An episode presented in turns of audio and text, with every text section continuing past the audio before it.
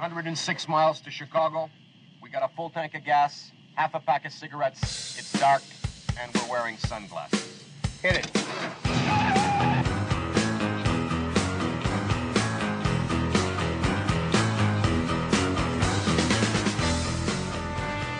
Well, in the 90s, we had The Hunt for Red October as a popular Sean Connery movie. Now we have The Hunt for the Red MAGA Hat, with the FBI using every opportunity to try to delegitimize a movement that really exposed them. Your interview earlier with John Ratcliffe was particularly telling because it cut right to the bone. Members of Congress exposed the FBI and the Department of Justice for hiding evidence during the Russia hoax, for changing evidence before a secret court. And remember, these weren't just political appointees. You had the supposed career officials who are above reproach who ended up being involved in these improper actions. And so now you have what Senator Mike Lee has called uh, an intolerable encroachment on the separation of powers with the FBI seizing phone records. And the New York Times just recently had to sheepishly report that there were no communications between members of Congress and any of the people who breached the Capitol, but that has not stopped the FBI from doing everything they can to try to target those who don't agree with their politics and who have exposed their own lies and corruption. I'm Lauren Boebert, a mom, a small business owner, a defender of freedom. Here's what I know you protect what you love. President Trump built a big, beautiful wall because he loves America and he wanted to secure our country and protect us from drugs, illegal aliens pouring into our communities, and sex traffickers. Democrats, they fought him every step of the way. And now, welcome to Fort Pelosi, where Democrats decry walls from within their own heavily guarded razor wire wall. Democrats don't want to protect you because they don't care about you, but they'll spare no expense protecting themselves. We will not build a wall. No, I'm, there will not be another foot of wall constructed in my administration. I'm not for Number a one. wall. I'm I'm not for a wall. It's time to cut the crap and remember this is the people's house. Madam Speaker, tear down this wall. fake. Okay, it's faux. okay, hi guys. I know it's really hard for you guys right now. Like some people can't feed their families, you've lost your jobs, suicide rates are skyrocketing. Oh, it's just horrible. I get it. But environmental justice is just as big a deal, okay? And there's tons of environmental discrimination taking place right now. And I just want to thank the Democrats for this funding because we need to stop environmental discrimination. Yo, what's up? T Dog Tony here. Uh, I'm a convicted felon. I'm in here for uh, double homicide. And uh, I want to thank the Dems. I want to thank you guys for the paycheck you just sent my way. Uh, this is really going to help with the COVID relief uh, that I'm dealing with up in here. So I just want to thank you guys, yo. Uh, We here at National Endowment of the Arts understand the pain and the suffering that millions of Americans have endured during this COVID crisis. And we'd like to thank the Democrats for giving us millions and millions of dollars in this time of crisis. So thank you, Democrats. The National Endowment of the Arts thanks you. And we will put this to good use. My fifth home could use another original Monet. I'm just, I'm just kidding, but not. But thank you. Thank you. Hey, Democrats. I just, uh, I want to take this opportunity to thank you. I am a human trafficker. I get paid to take people across the border illegally. So I, uh, I want to thank you for, uh, giving, uh, you know, money to illegal immigrants because that keeps me and my business thriving. I, I mean, I, it's going to be a good year. So, uh, thank you.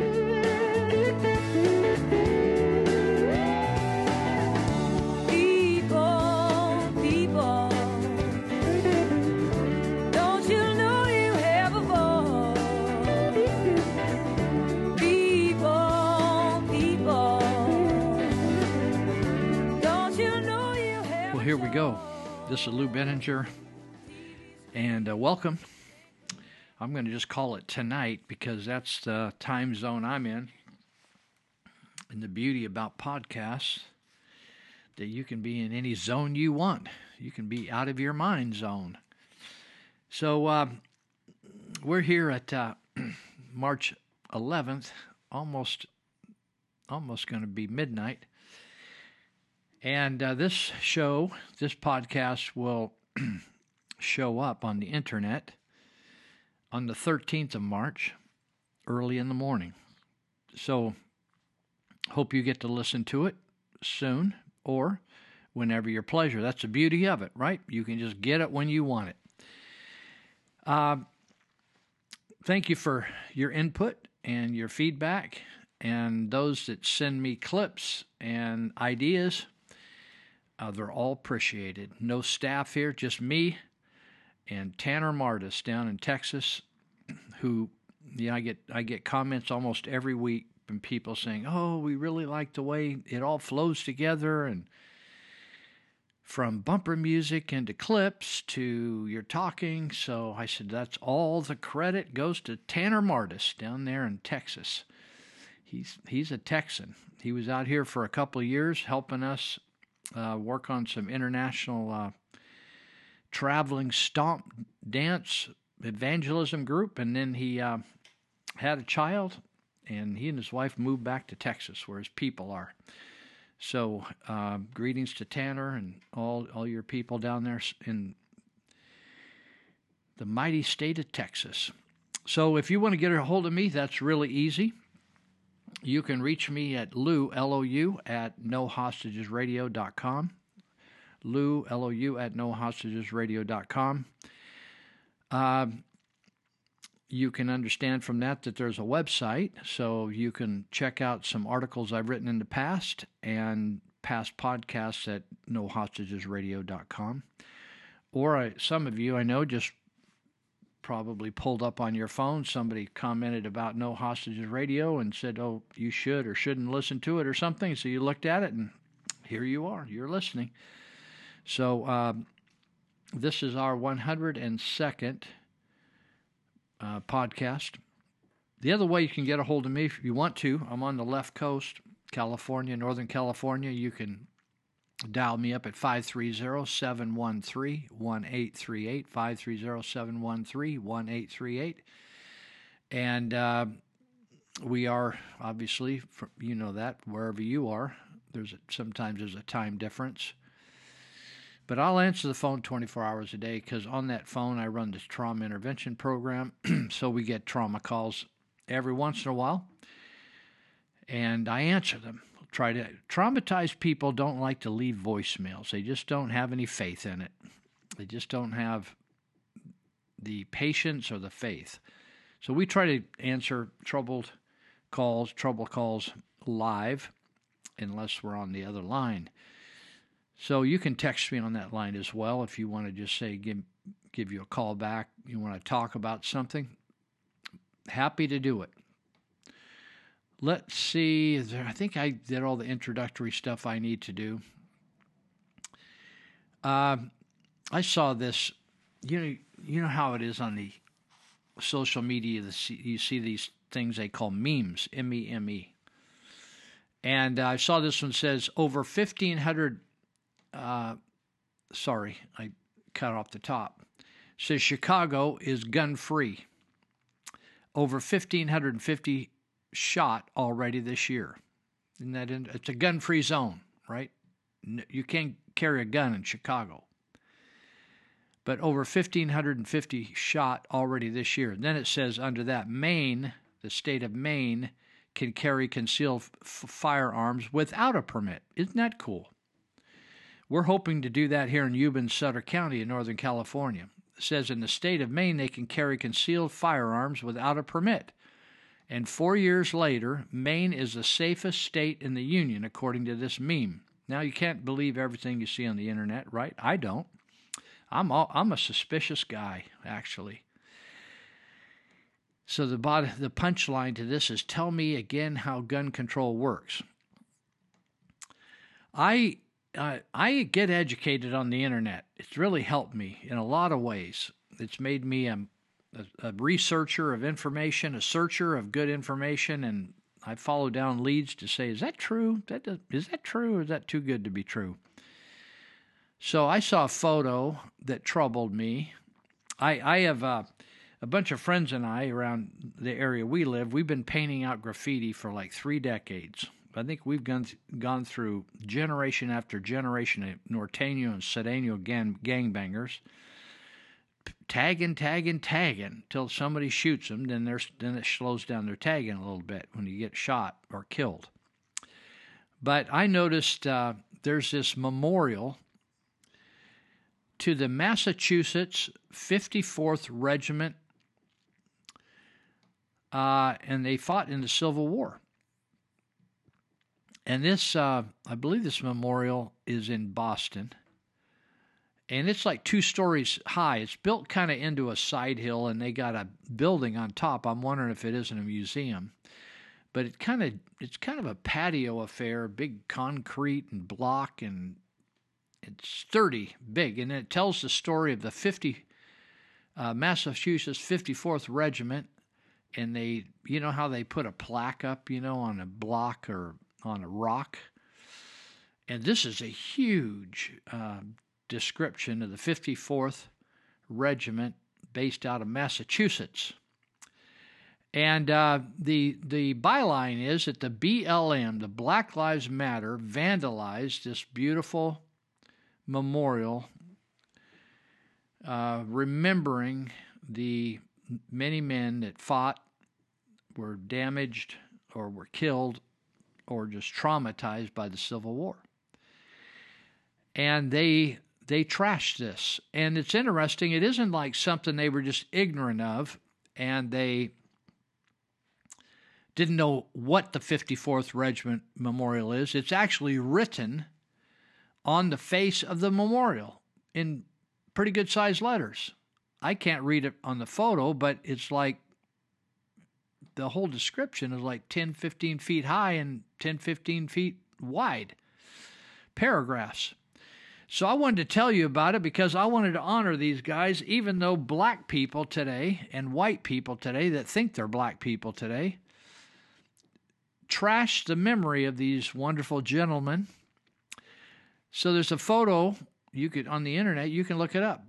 The photo from the Civil War days of the 54th Regiment based out of Massachusetts. It was called an infantry regiment. Uh, they served uh, the side of the Union Army, that's the North, versus the Confederacy in the South. The unit was the second African American regiment, following the first one in Kansas, uh, called the 1st Kansas Colored Volunteer Infant, Infantry Regiment organized in the no- in northern states during the Civil War. Uh, it was authorized by the Emancipation Proclamation. The regiment consisted of African American enlisted men commanded by white officers. And the unit began recruiting in February 1863, and they trained uh, on the outskirts of Boston, Massachusetts. Prominent abolitionists, those are people that did not want slavery, they wanted to abolish slavery. Prominent abolitionists were active in the recruitment efforts, uh, including people like Frederick Douglass, whose two sons were among the first to enlist. Massachusetts Governor John Al- Albion Andrew, who had long pressured the U.S. Department of War to begin recruiting African Americans, placed a high priority on the formation of this uh, regiment. Andrew appointed Robert Shaw, the son of Boston abolitionist, to command the regiment as colonel. The first black community in Boston was also in- instrumental in recruiting efforts. Isn't that interesting? A black community, you'd think they, if they were so butthurt like blacks are today, that they wouldn't have wanted to participate. Uh, I called it. I I think I misread it. I think I said my my eyes are kind of blurry tonight. Said my I call them the the first black community. It's actually the free black community. In other words, at that time in America, there were there were uh, many blacks that were not free. They were called slaves. They lived on plantations. We still have plantations today. Do you know that plantation slaves? They're just it's all it's all mental bondage That you don't, they don't actually live on a plantation. They live in all kinds of places, poverty, all kinds of situations, but it's a mental bondage. But the free black community in Boston was also instrumental in, in the recruiting efforts, and they utilized networks reaching beyond Massachusetts and even into the southern states to attract soldiers and fill out the ranks. So they recruited and solicited blacks from other states, even farther south, where there might have been a lot of uh, slaves, millions of slaves, to come on up north and fight for the uh, freedom of the freedom of the uh, United States, freedom of the slaves. So uh, the 54th Massachusetts Regiment was shipped to Beaufort, Beaufort, uh, South Carolina, and became part of the X Corps commanded by Major General David Hunter. So during the service, this is and this these guys are all blacks, except for the commander, and they suffered. But in spite of that, Black Lives Matter destroyed their memorial. They were fighting for their freedom. And and so the Black Lives Matter people who are a legend in their own mind, they think they're fighting for their freedom, but actually they're fighting to go into bondage. Now I want to finish this and then we'll move on. During its service with the X Corps, the 54 Massachusetts Regiment took part in operations against Charleston, South Carolina, including the Battle of Grimball's Landing and the more famous Second Battle of Fort Wagner. During the latter engagement, the 54th Massachusetts with other Union regiments, executed a frontal assault against Fort Wagner and suffered casualties. So these are this is a memorial that, that was trashed and and this is why we memorialize these brave men. 20 were killed that day. 125 of them were wounded and 102 missing and it says in in uh, parentheses primarily presumed dead. In other words, maybe they just blew apart, right, from a cannon shot. Roughly 40% of the unit's numbers at the time were damaged or dead or missing in action. The colonel actually was killed as well, the white colonel. Uh, he was on the parapet of Fort Wagner when he was killed. In 1864, as part of the Union Army's Department of Florida, the 54th Massachusetts took part in the Battle of Olustee probably few people even know these names. They're new to me. Many of them are new to me. We weren't taught this in school. Isn't it sad? These were wonderful, heroic men setting their own people free and joining with white people to do it, abolitionists. The service of the 54th Massachusetts Regiment, particularly the charge at Fort Wagner, soon became one of the most famous episodes of the Civil War, interpreted through artwork, poetry, and song. Now, of course, Black Lives Matter and Antifa want to destroy all that. They probably remove that artwork and poetry. More recently, the 54th Massachusetts gained prominence in popular culture through the award winning film by the title Glory. Isn't it sad? Really sad what's going on in our country. I read and I talked about this uh, a few years ago about the Higgins boat. I became interested in the Higgins boat and uh, told the story about Mr. Higgins, who they were looking for a boat that could be used as a landing craft and not get hung up on the reefs, and how they could carry men in it and dump them out very quickly. So they had to figure out a way of having a propeller and motor system and had the drive shaft actually up in up in the, the the inside of the boat without being inside the boat. And uh, it was a it was a breakthrough design, and so I have a picture I'm looking at on my computer of a snapshot of these very very young men. They look a lot of them look like high school kids, all ready to, uh, you know, have you seen them as they pull up on the beach? And they drop the front of the Higgins boat down, the whole front just collapses out like a ramp, and you could drive a jeep off there, or you could run run off there. And Uh, so these guys, it's a snapshot of them just before they get to the beach. It says here 90% of the soldiers on the first boats to hit the beach didn't live to see the end of the day. 90%. And it says to look at those faces, it says some of them never made it to the age of 18. They never got to vote. They never loved a woman or owned a home. So you have the men of the 54th Massachusetts Regiment who were scorned today by, by these supposed uh, heroes, Black Lives Matter and Antifa, who the Democrat Party cheer and actually coordinated their attack throughout America. But they were actually heroes that that the people today uh, they shouldn't even be allowed to mention their name. It's a holy name, the 54 Massachusetts Regiment. And the guys who stormed the beaches, the various beaches on D Day, the same goes for them. The people that are causing problems in the country today don't even have a right to be called Americans. Maybe they don't even want to be called Americans.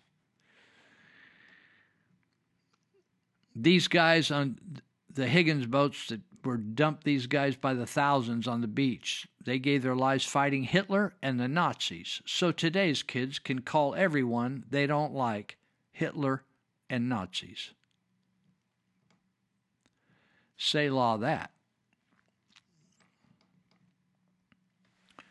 Isn't it interesting what these various governors that, in the name of saving our lives, nearly destroyed us? I just listened to Dr. Robert Bartlett on a on a show down in uh, Irving, Texas. Talk. He came up early on with the COVID relief, saying there's no reason for anybody to go to the hospital. There's no reason for anyone to die. I think it's called budesonide or something like that. It's an anti-inflammatory that's been used for eons for asthma patients, using it as an inhaler. And uh, but the since the government has made our medical community political now, and uh, he actually, Dr. Robert Barrett or Bartlett, actually asked whether Fauci was a real doctor. I don't think he's a real doctor. He's a real quack. I call him wrong a lot. He's wrong a lot. And I don't think he's making a mistake. I think he's intentionally wrong. So what you have is throughout the country, you have over a half a million people that have died to something that was a common cold. So, five governors out of 50 governors forced people that we knew were the most vulnerable. Anytime you have an illness already, like maybe your lungs bad, you got COPD, you have diabetes, you have any of the, the ailments that older people get eventually before they die, and you add something like COVID to it, you have a potential problem. But the people that were given hydroxychloroquine and budesonide and a variety of other, like these are very cheap. Hydroxychloroquine and budesonide, very cheap. Way cheaper than what they gave President Trump when he came down with COVID. Very cheap. But instead, these governors, none of them medical people, they just politicized the whole thing with COVID. And they forced elderly people with compromised health, health uh, issues, compromised immunity systems, they forced them back into care homes, either ill themselves or other people were ill. And today, the numbers are nearly 40% of all COVID 19 deaths in the United States.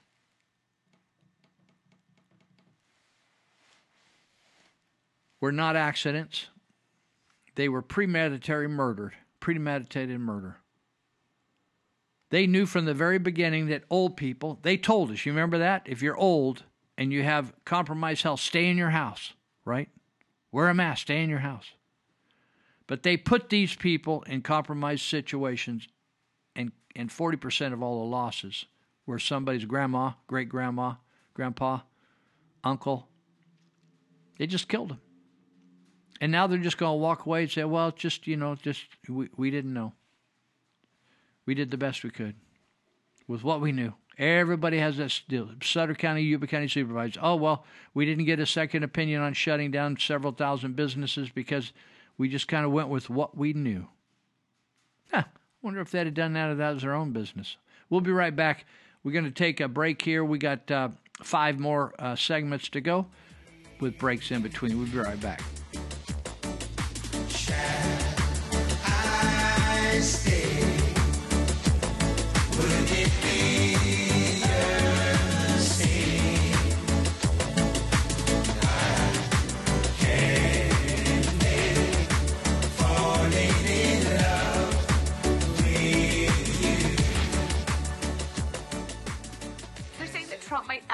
Shut down the southern border. And I don't think that people really understand what that means. That means within weeks, weeks, we will run out of avocados. They will all be gone. That means like when you're at the grocery store with your friends and you're like, hey guys, let's get some chips and let's get some avocados and let's make guacamole tonight. You won't be able to do that. You'll just have chips. That means like when you're when you're at Chipotle or you're at Qdoba and you're like, hey, can I get some guac on my burrito? They will tell you no. No. I mean, you want to talk crisis? Let's talk crisis. I need a Xanax. And on top of that, we've just recently elected a Catholic president, and he is Catholic. He's baptized. He is a member of the family. We've just elected a Catholic president who is diametrically opposed to all of the basic moral principles that are proclaimed by the Roman Catholic Church. Not only abortion and the sanctity of human life, but the sanctity of marriage and this gender silliness. How in the world did that happen? A Catholic. I'll tell you, if he wasn't Catholic, I probably wouldn't be so upset. He's a member of my family. He's the most powerful man in the world. And he is absolutely opposed to the basic understandings that God is the author of life. How in the world did this happen? You want an answer? I'll tell you the answer. Because our bishops have been silent for 60 years through bad catechesis and cowardice. I apologize if it sounds like I'm yelling at you. I am angry. It's a righteous anger, the same righteous anger that Jesus had when he drove the money changers out of the temple. He didn't hate those people, but he was outraged with a sense of righteous anger. Righteous anger means I'm incensed at what you are doing to someone else, and I am called to protect. Woe to me if I don't preach the gospel. I have to stand up for this. Jesus had to stand up for his father's dignity, so he wanted a clean house. And I have this righteous anger. I'm just tired of this. Angry to the point where I am tempted to say this. If you are pro abortion, I am tempted to ask you to leave St. Henry Parish. Leave this parish. Tempted to say that. Because then I think, where would you go? This is not just this parish that teaches this, this is the Catholic Church, the Holy Catholic Church of God that teaches this. What parish would accept your views? Sadly, you would find one. And that is an indictment against the bishops. But God help that parish that would let your ideas foster in their parish. And so instead, I will not ask you to leave. Why? Because this may be your only chance to repent, to change your mind, and to come to know the truth and finally embrace it. So I won't ask you to leave. This is your chance for salvation. You are welcome here. Even if you're pro abortion, but your ideas are not welcome here and they will be given no quarter. The same with Joe Biden. He's a Catholic, he's a member of the family. If for some reason he would be in Buckeye on a Sunday, Joe Biden is welcome to come to Mass here. His ideas are not welcome here. And if you ask me a follow up question, would you give him communion? No, over my dead body. Not until he repents. He's a public figure. He needs to publicly repent. And we need to pray for his conversion. He is a member of the family. Get up, stand up.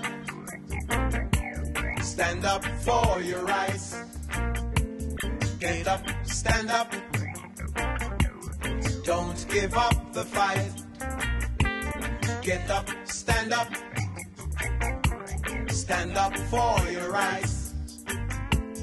Get up, stand So we have these governors Governor Cuomo, New York, Governor Wolf, Pennsylvania, Governor Murphy, New Jersey. He's the guy that, when they asked him when he was trying to force people violate their constitutional rights, and they asked him, "What about the Constitution?" He said, "It's above my pay grade." it's above his pay grade. He's a governor of one of the 50 states. Gavin Newsom, California, another one that killed people, and another one kind of became infamous. She actually was considered for the vice presidency. She said you couldn't go out and remember that couldn't go out and buy garden seed. Plant your garden. Gretchen Whitmer. These people are criminals, people. You think, oh, well, they're just liberal, social. No, they're criminals. They kill people. When you set up policies and the policies kill people, you're a murderer. Cuomo, Wolf, Murphy, Newsom, Whitmer. it's not an accident where you they knew from the very beginning, very beginning, that people with compromised immune system, in fact, when, when it got declared in our counties, we had our trauma intervention people. Many we have a handful of older people in trauma intervention, and all, a number of those older people left tip to hunker down in their house. We had people whose children had compromised immune system. They left tip, hunkered down in their house. And I thought, well, I'm not going to get involved in that. They're, that's the medical community saying, so I'm just going to go along with it. I, I treated them as if it was my own family doctor telling me. But it really wasn't medical science. It was a fraud, it was a hoax, and it was politicians pretending like they're medical experts. And they killed a half a million Americans, over a half a million. Still people dying. Isn't it interesting? Dr. Robert Bartlett was talking, uh, he's one of the top medical people in Texas. And he talked about putting people on a ventilator. You don't, in California, we weren't treating anybody. If you got COVID, you just stayed home. They didn't give you any treatment. No hydroxychloroquine, no drugs. They just said, you're on your own. You go home and you stay in, in your place. You do not go out, and, and if you get really bad, we'll put you on a ventilator.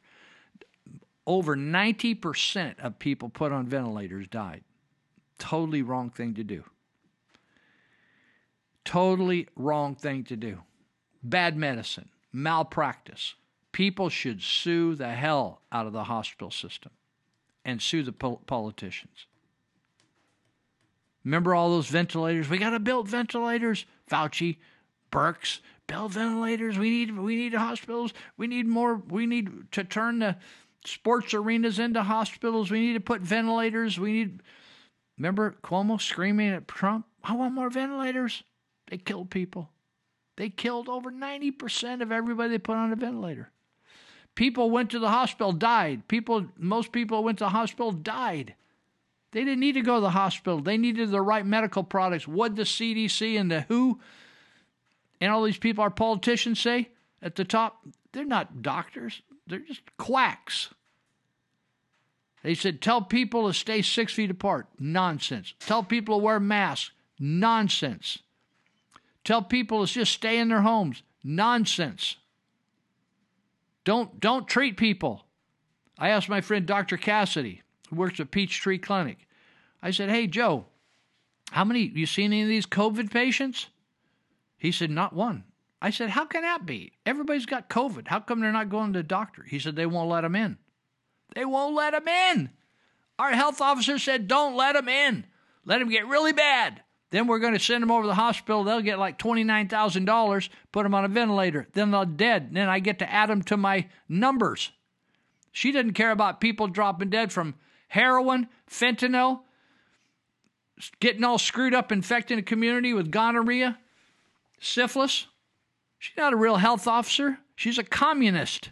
She's a damn communist, funded by the Soros people. Oh, well, you know. She's more interested in seeing herself on YouTube. Screw you, Mr. Dr. Lou. You killed people. You're negligent. Run around and intimidate people, tag in their houses like they're all they got some kind of leprosy or something. People are not even sick because they had a PCR test positive. You put big signs on their houses. You're nuts, old girl. You should be locked up. You need to go in a mental institution. You shouldn't be running around trying to tell people about their health. You're a quack. Total quack. 40% of all COVID 19 deaths. Rest homes. You ever wonder why they didn't call George Floyd? Remember George Floyd? Mr. Righteous Man that's a criminal, drug addict, nutcase? Fought the guys. They clipped that out. You know, they clipped that out. You can't see him fighting the police. They just think, oh, yeah, the police didn't have anything to do, so they beat up and, and trounced and killed a black guy. And kill a black guy. The autopsy didn't say the police killed George Floyd. And why didn't we say he died of COVID? Come on, liberals. COVID, COVID, COVID. Everybody dies of COVID. He had COVID on board, oh George. How come we didn't say he's a COVID death? Did we count him counting for COVID and then turn around and say they murdered him? Is that what you're going to say? Said excited that the the uh, autopsy report said excited delirium and narcotics killed Mr. Floyd. Not not positional asphyxiation. He was COVID positive, people. You're not going to say he was like a COVID death? Didn't we count him as a COVID death? He's probably the only guy in America that died of something else other than COVID recently. I got a copy of the autopsy, sec- page two. No, this is the actual autopsy report of George Floyd. Page two, Roman numeral three. No life threatening injuries identified. No facial, oral, mucosal, or conjunctival uh, problems. No injuries or anterior muscles of the neck or laryn- the larynx area structures. No damage. This is the action. That's not what they're telling you, media. That's because they're lying. It doesn't fit their agenda. No scalp, soft tissue, skull, or brain injuries. George Floyd. He was loaded up. He was loaded. He had, all kinds of drugs on board, man. He had a cocktail going on inside of him. No chest wall soft tissue injuries, rib fractures, uh, other than a single rib fracture from CPR. You know, when they do CPR and they pop your rib, rib sometimes. Vertebral column injuries, none of them. Or visceral injuries. Incision or subcutaneous dissection or posterior and lateral neck, shoulders, back, flanks, and buttocks negative for occult trauma. What killed him? He got all excited and he was loaded on drugs. Maybe he had a heart attack. Viral testing. Minnesota Department of Health postmortem nasal swab collected 526 2020. Positive for, oh my God, he's positive. I can't believe it, dude. What a nice guy. He's positive for 2019 NCOVRNA by PCR. 90% of the PCR outcomes are false positives. How come we didn't say George died of COVID, man? It's the it's the capitalists, you know, they didn't they didn't take care of George. He's a black dude. Toxicology performed uh blood specimens collected. Uh-oh, uh-oh, uh-oh. Ding ding ding ding ding. 5 p.m. They collected at 525.20 at 5 p.m.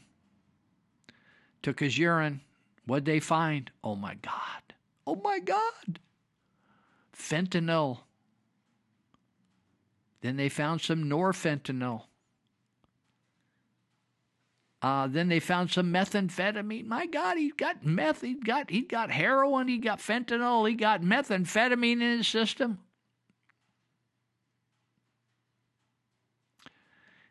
Had caffeine on board. Oh my God, he drank coffee or some energy drink.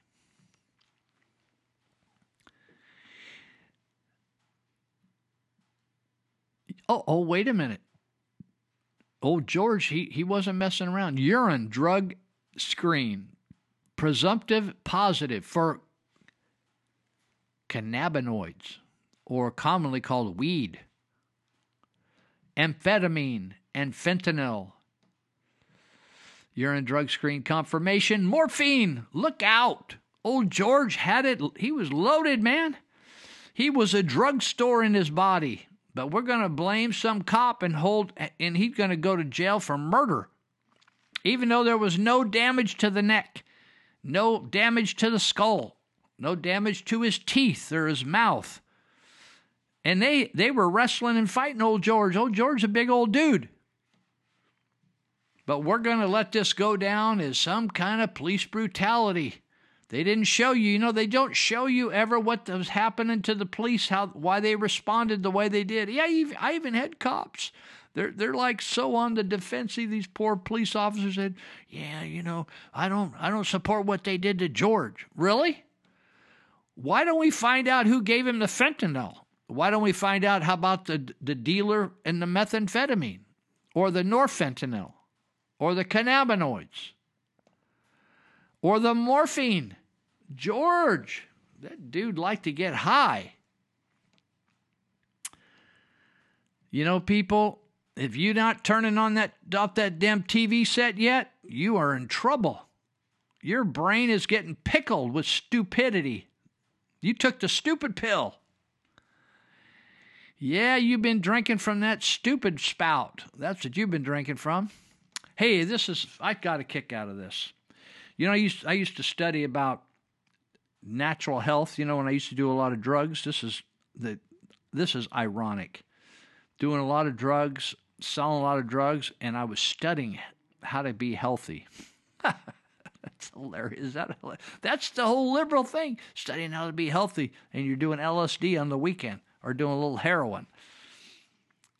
So the you know the liberals are saying, "Oh yeah, we want grass-fed beef," or they don't want any beef at all. Oh my God, you know those cows and those chickens?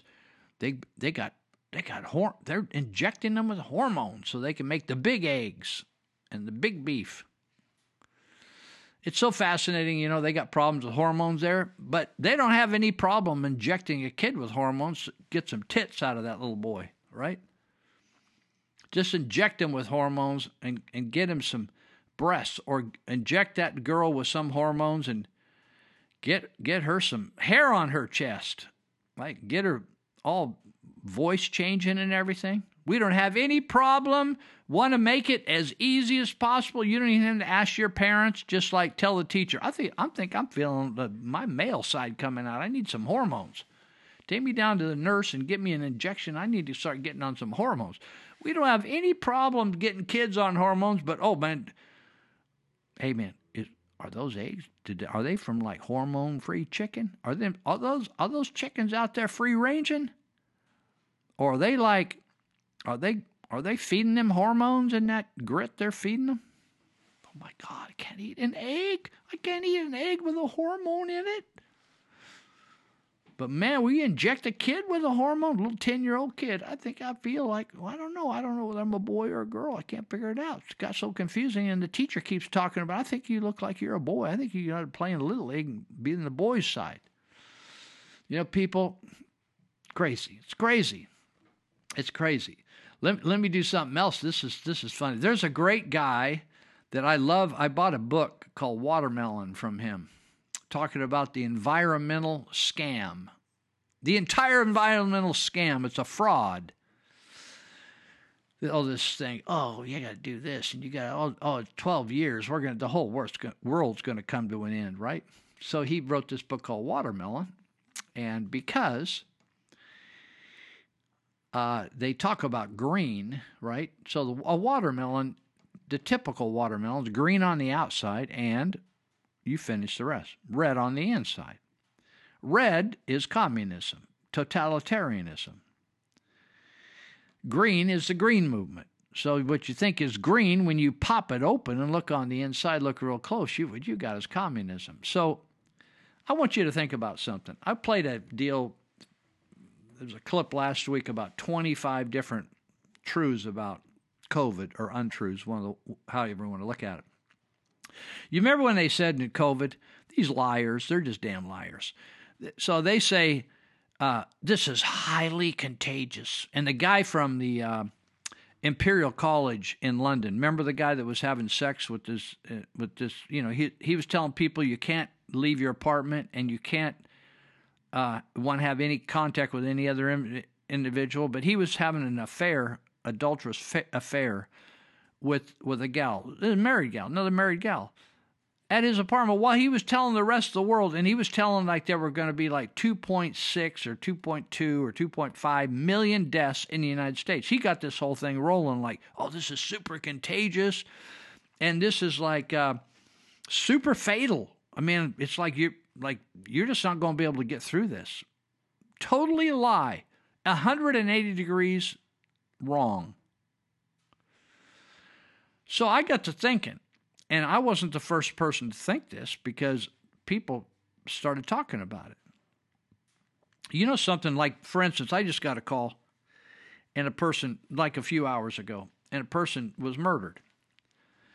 And so, usually, when a person's murdered, or a lot of times when they are, and there's a lot of blood around and body parts, we need to get like a company come in and they clean it up because you don't know the person what person had on board. It may be hepatitis C, might might be HIV positive. So the blood is is carrying like hazardous waste, right? And you got to be careful on just anybody's not supposed to clean it up. You got to have a special license and stuff. So the people were talking to me about it that their loved ones were murdered. Loved one was murdered. And so we were talking about the need you know, somebody can come in and help them because they cleaned it up some, but they couldn't get it clean, clean, clean. So we're real careful in American society, you know, about hazardous waste. Like if you're ever in the hospital, like I spent a lot of time in the hospital, and they have these hazardous waste containers where everything that got fluid on it from a patient or blood goes into special container. So then it's taken out and handled in a special way so it doesn't contaminate society, right? Smart thinking, right? So if masks are catching COVID coming your way through the atmosphere, have you noticed there's masks everywhere laying all over the street? In my my part of my community, I got I got needles. They're shooting heroin right over the fence from me. Needles laying around over here. And but there's masks, dirty masks just laying right in the asphalt. If if COVID is so incredibly infectious and so incredibly dangerous. Why wouldn't we have a hazardous waste container at every corner and every block to deposit your masks? Man, people are grabbing masks like their little kid grab, grabs his crotch.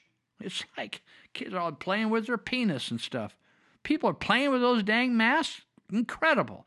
I watch I watch on uh, Facebook today. I watched a bunch of people get sworn in at Yuba County Sheriff's Department, and and uh, I, I watched the sheriff. He took the he had the mask off so he could talk and actually be heard instead of. It's ridiculous. So Wendell Anderson took it off so you could hear him. Then, then when he went out to shake somebody's hand, he put the mask on to help pin him on, pin, pin the badge on or whatever. I thought, well, you're touching that mask all the time. It's just like, you know, something. He didn't even believe in. He's just going along to get along. You, saying, you see what I'm saying? Now, these hazardous masks, dirty, filthy masks, are everywhere. Why aren't they putting them in a hazardous waste dump and burning them in the incinerators or something? They don't even care. It's all a bunch of crap. They don't care. They're not they're not infected. It's baloney. Come on, follow it. Follow the logic.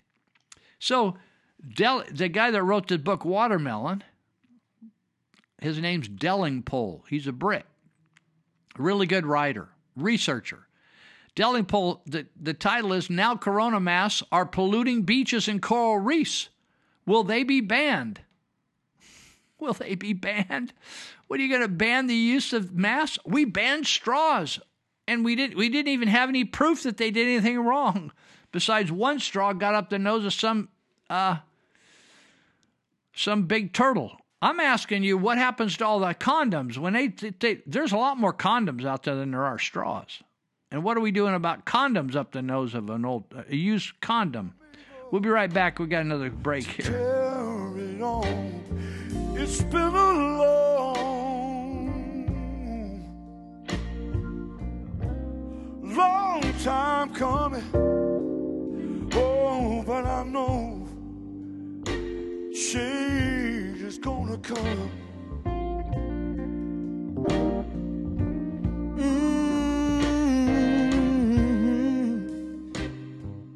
Mm-hmm. There was a time in my life when I was angry, bitter, and deeply unhappy. I wanted to lash out at the whole fascist system, the greedy, heartless power structure that didn't care about me or the rest of society's innocent victims. A system that had robbed, beaten, and stolen from my ancestors. The whole corrupt edifice deserved to be brought down, reduced to rubble. I was a perfect recruit for Antifa, the left wing group which claims to fight against fascism.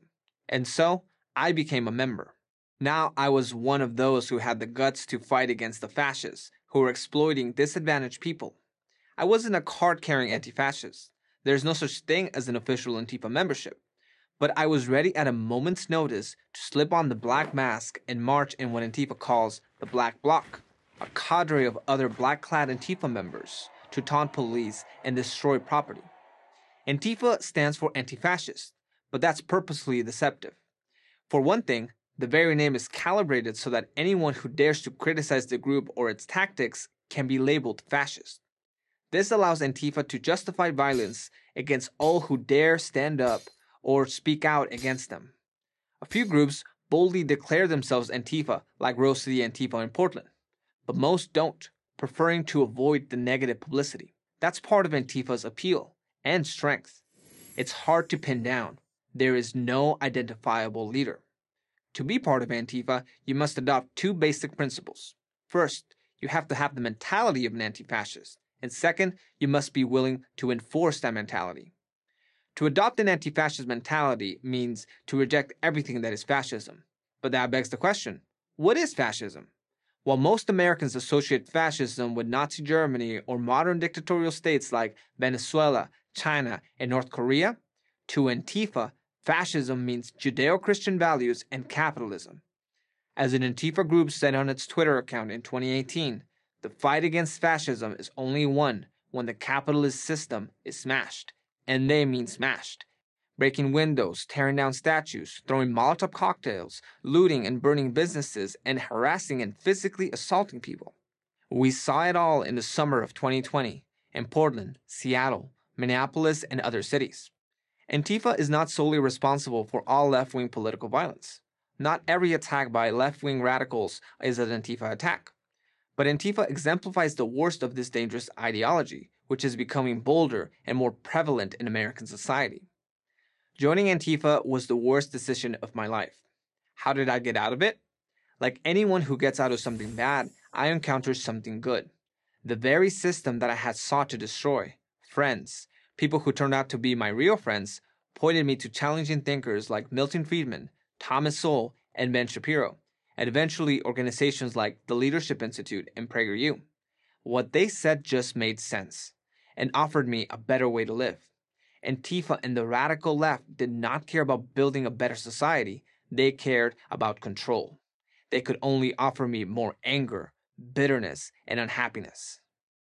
I always expected to keep my past a secret, but as I saw cities around the country struggling against the rise of left wing political violence, while left wing and even liberal politicians said nothing, I knew I had to speak up. If people like me, who know what is really behind Antifa, don't, the left will obliterate what it means to be a free American. So here I am. And here's my message Young people don't drift to the left because they believe the left is superior. Most do because they have never been exposed to anything else. Leftism has become what Andrew Breitbart once described as the default position. The American idea is more powerful than you think. It turned me around. It can turn others around too. The core of that idea, call it the American dream, is not about money, it's about freedom. That, ultimately, is the reason Antifa has to resort to violence. Because if conservatives are allowed to speak freely, they will peacefully convert more and more of Antifa supporters towards the values of liberty. And then Antifa will vanish like the nightmare it is. Well, damn. The party of my body, my choice is getting really offended by these mask mandates being lifted. Do understand that lifting the mask mandate doesn't mean you can't wear one. You'd like to be the white knight protecting everyone, you can absolutely continue to wear your mask. And if you're worried about these people not wearing their masks, you are completely within your rights the fuck home. You will be 100% safe there. No, you're not actually interested in protecting people. You're interested in protecting your right to do whatever the fuck you want while oppressing other people's right to do what they want. You don't have to shop at businesses that allow people not to wear masks. You don't have to go to any restaurant or anywhere that doesn't enforce a mask mandate. You can do whatever you want to do. The only difference and the reason why you're so unbelievably offended is now so can everyone else.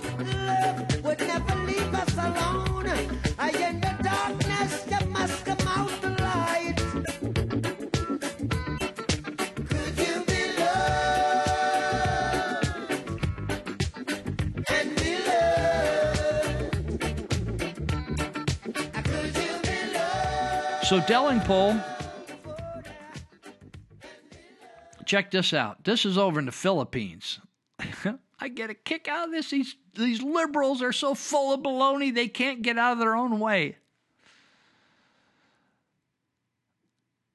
It says personal protective equipment. This is PPE. This is an interesting thing. The PPE supplies were being sent out before COVID ever hit. Did you know this?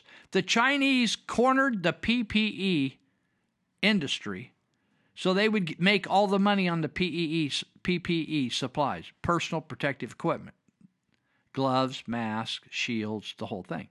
And they were being shipped all over the world before the pandemic actually was declared.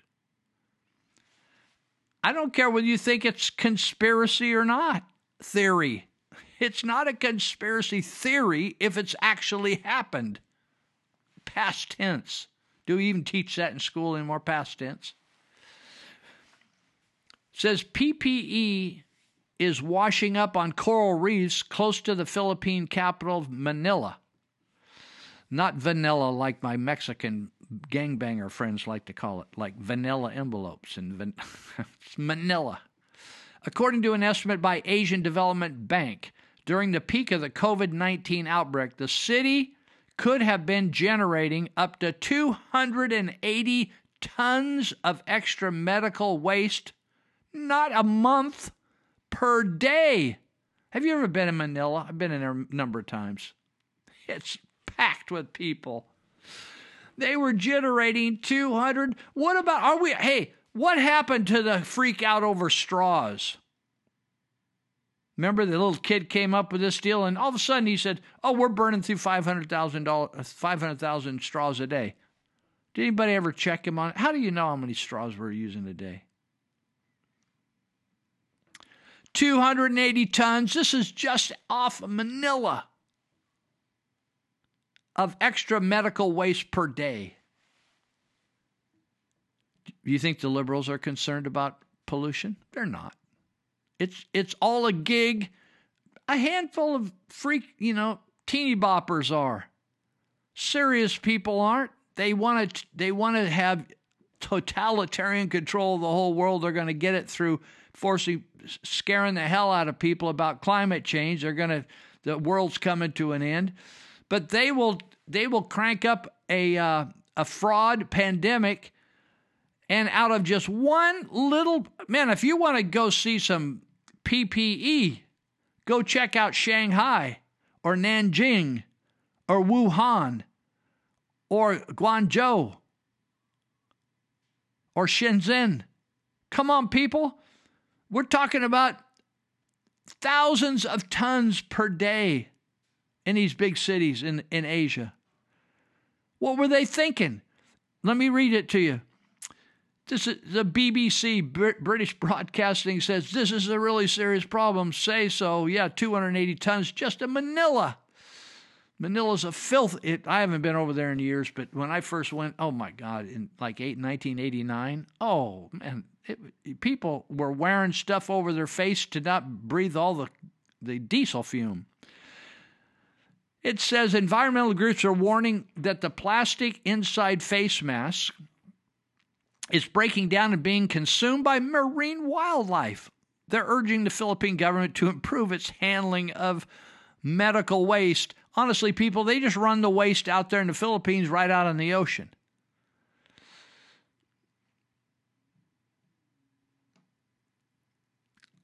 He says, perhaps one day we will hear wispy voiced, gorilla hugging Malthusian Sir David Attenborough talking wistfully about this threat to the marine environment on one of his politicized nature documentaries. This guy's a scammer. So Delingpole says in May 2019, a focus on that date, right? That's before COVID, supposedly. Surfing the wave of that Attenborough generated anti plastics moral panic, Michael Gove, he's the UK Environmental Secretary Michael Gove pushed forward frivolous virtue signaling legislation banning plastic drinking straws, plastic drinking stirrers, and plastic stemmed cotton buds. Isn't it so ridiculous, people? Has no and hardly any impact on any environment. He said, so Delingpole says, I'd love to see Gove's environmental conscience being similarly stirred by that horrifying mass pollution footage from the Philippines. A ban on masks, all masks, forever. What a blessed relief that would be. My point is, nobody's asking the, the questions below the surface. If masks are such an incredible stopping device of this terrible typhoid of COVID, and it could stop it and collect it. Then you just throw it in that regular trash and take it to the dump? Aren't you going to infect the whole world? You could just take it to the dump. You can't. you don't have to biohazard it. Oh well, you know, let's talk to. Oh well, you know, Dr. Fauci. Oh yeah, let's see see what Fauci has. Has anybody came to a conclude that the guy's a total fraud? He's a nutcase. The guy to go from straight from here to like an Alzheimer unit.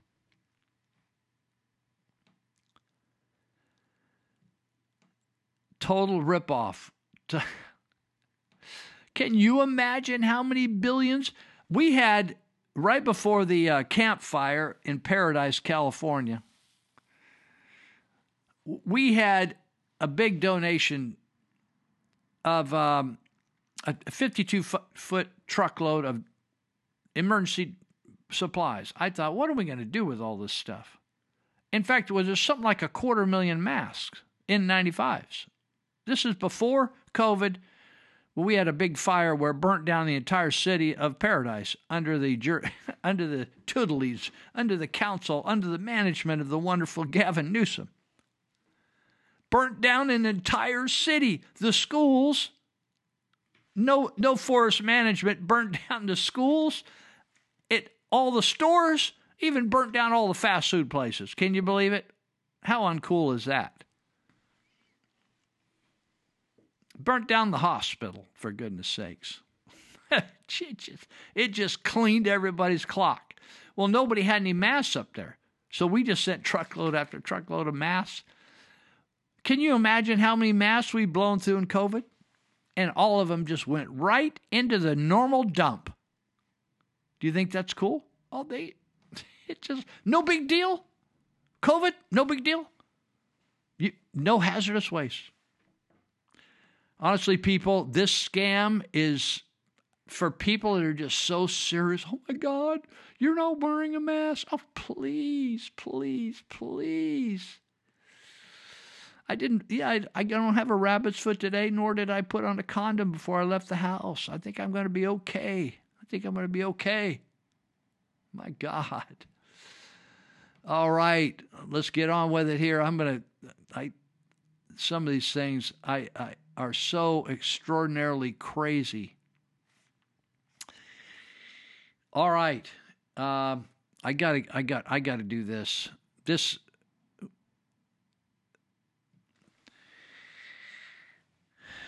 The title of this, I'm just going to say it. Nobody can bullshit a well informed citizen. Most Americans are idiots. If you're being informed by CNN, MSNBC, ABC, all those people, you are an informed, you're a well informed idiot. They're lying to you. So we've been hearing about, we had a, a real idiot city councilman that became mayor. His name's Ricky Scamayoa. This guy can't find his ABCs, although he's got a master's degree. guy is an idiot, total idiot, clueless. This guy is, he's lost in space. You know, some people may be able to answer questions and get themselves a master's degree, but they need to be handheld across the street. They can't find their way. This guy says he wants to remove all the railroad tracks coming up through Northern California here because it's putting uh, city of Marysville, since we got a lot of railroad tracks coming through here and freighters come, freight trains coming through here. He said, "Oh well, you know now I, I've lived here like all my life, right? It's almost hundred years. No, no freight train has gone off the tracks. Have has a freight train ever gone off the track in the world? Yes." Has a, has a meteorite ever hit the world? Yes. But when I drive my Honda, which is like a toaster on wheels, when I drive it out of the driveway, there's a chance that a meteorite could hit the front of the car and kill me. But I'm going to take that risk because I don't know anybody else a meteorite has, has hit.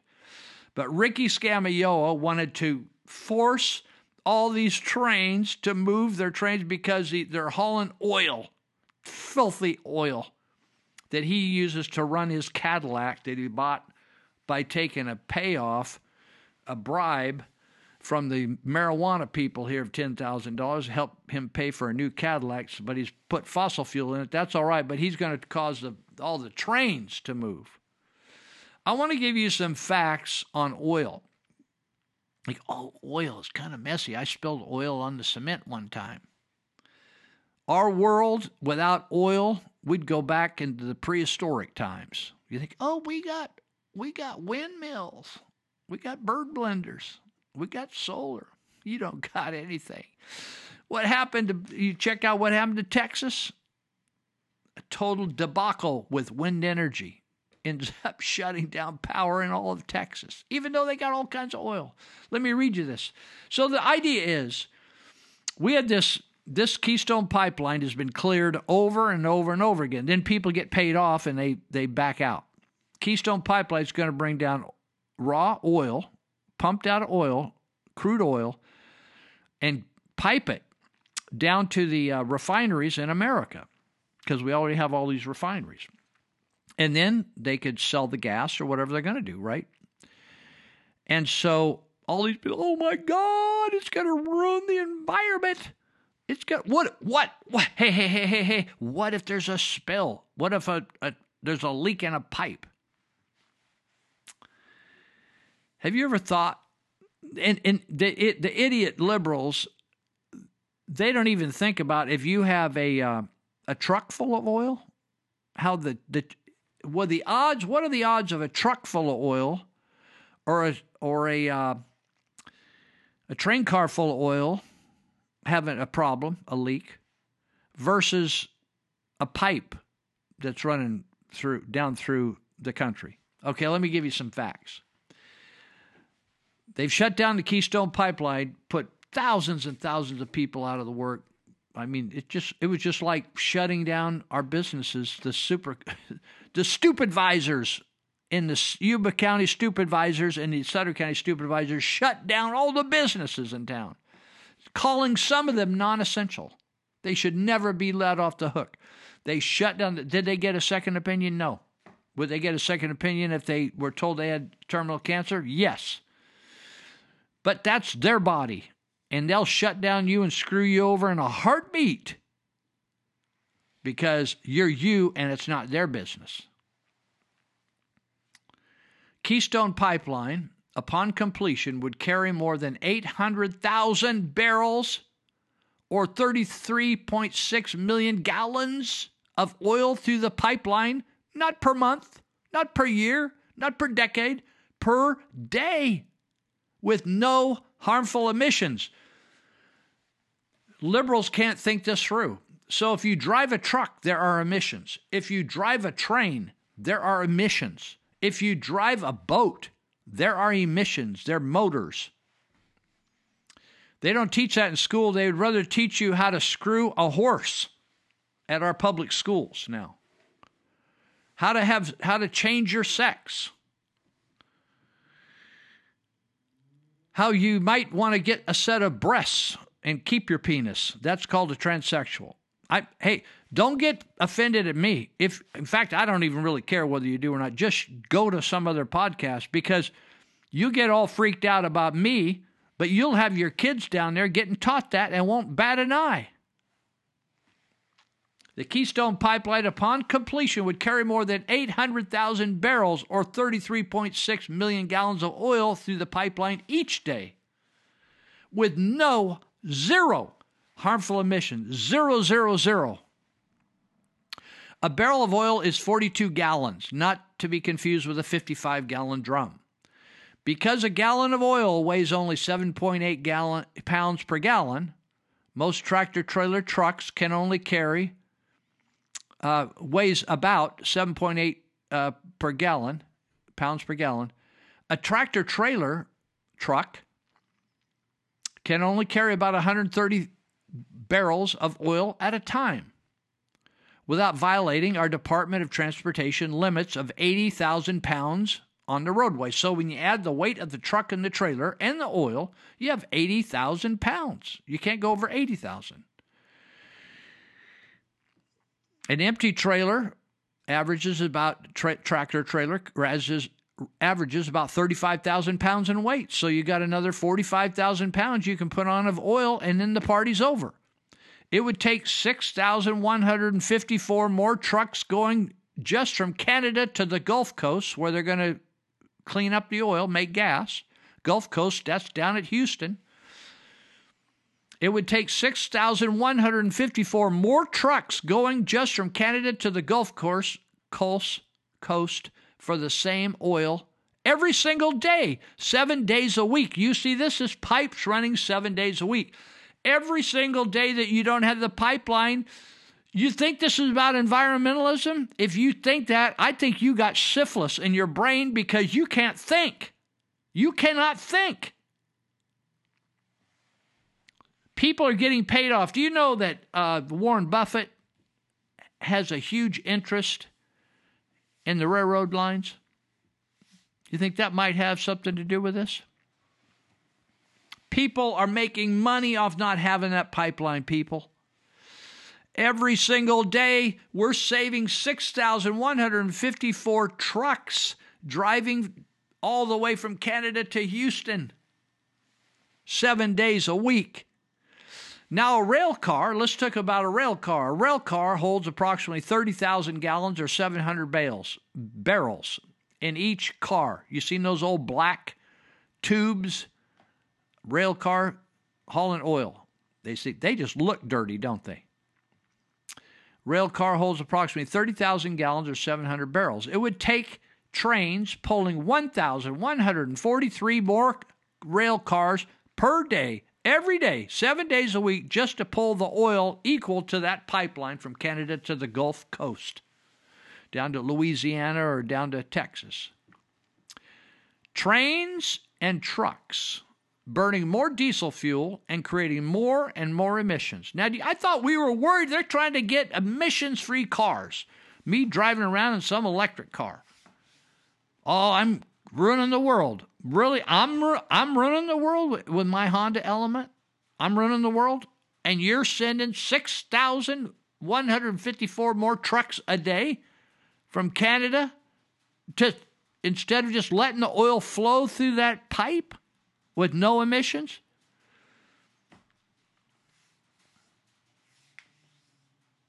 All of this would have been eliminated by the Keystone Pipeline, all those extra trips and those extra train cars. Listen, people, if you wonder how people make get paid 160 70,000 dollars a year to be assemblyman or you know House of Representatives, congressman, senator and end up retiring with 50 million, 60 million dollars, 70 million dollars, 80 million dollars. That's how they're getting paid off to stop that pipeline. This has nothing to do with saving the environment. If we did, we would build pipeline after pipeline after pipeline after pipeline. You know what it's like? Do you drink water? How long you been doing water? Where do you get that water from? You poop in the house? You got water coming in your house? How do you get that water in there?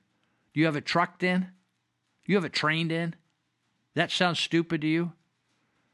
I may be paying a premium rate for Cal Water, but they, they pipe that baby in. This logic eliminates piping everything. They think trucking would be the better. Let's truck water. Why don't we deliver water by the, the like out there at Glad Tidings where I go to church? They they have water that they irrigate the lawn, water that they they uh, flush the toilets, but they have drinking water brought in in five gallon jugs. You know why? Because the state threatened them because they're the the uh, stuff in their water they claim is, is is not the right amount. Oh shoot, I ran out of time. Uh, let me take a break here, and I'm going to finish up on this this crazy nutso communists we got shutting down things, running this country. They're just running the country. We'll be right back.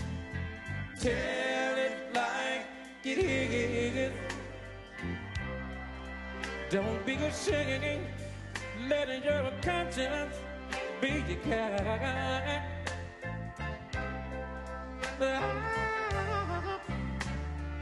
I know oh, Hi there. I'm a white liberal mom living in the suburbs, and I'm highly, highly educated. I also vote Democrat, and I'm here to encourage you to do the same. And yes, most of the crime, poverty, injustice you witness today is taking place in Democrat run cities with Democrat mayors and Democrat city councils. And you might be thinking, well, why would I keep voting Democrat? People who promise change and no change happens. That's a great question. And I'm here to tell you that this time, this time, we really do promise change. This time. I'm also here to encourage you to vote for Joe Biden. Joe Biden has been an elected official for almost 50 years. That's a long time. Joe Biden was even vice president for eight years. Eight years. This is delicious. And throughout all of Joe Biden's time in office, he has promised change. And this time, this time, Joe means it. Mr. Speaker, if we lose the Second Amendment, then the first will fall. I want to remind my colleagues of a simple fact that is far too often swept under the rug by the left. Americans have a right to obtain a firearm for lawful purposes. I'll say it again louder for those on the left sleeping in the back. Americans have a right to obtain firearms. This is my right. And Mr. Speaker, this is your right. But let me be clear to everyone in this chamber. You will not take this right away from us. I know it's easy to be sucked into the DC bubble, but outside of here, in real America, when we say come and take it, we damn well mean it. This bill would unconstitutionally place the burden of proof for firearm pur- purchases and transfers on American citizens instead of placing the burden firmly where it belongs on the shoulders of the government. But let us be clear the left is not here today to debate this bill, nor are they here to legislate in the best interest of the American people. They are here to shove it down our throats. My colleagues and I on the right have been called here to defend one of our most sacred rights. Because you, Mr. Speaker, think that the Constitution is just another piece of paper to tear down the middle of and toss aside. I speak for millions of Americans. I specifically speak for 700,000 plus Americans in my district when I say that if you think this bastardization of the Constitution will be met with silence, then you know nothing of the America I know. You want my guns. I know it. We all know it. Well, Mr. Speaker, you can come and take them. With that, I yield. I'm Mike Pompeo, fellow NRA member and former Secretary of State. I was part of a crucial administration that spent the last four years fighting for the Second Amendment.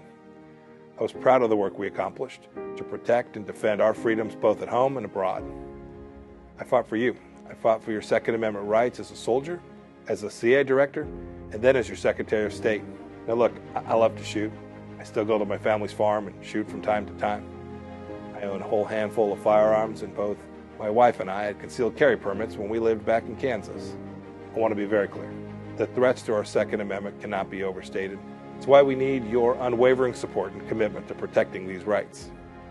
Back in 2010, when I first ran for Congress, I was endorsed by the NRA and I was proud of it.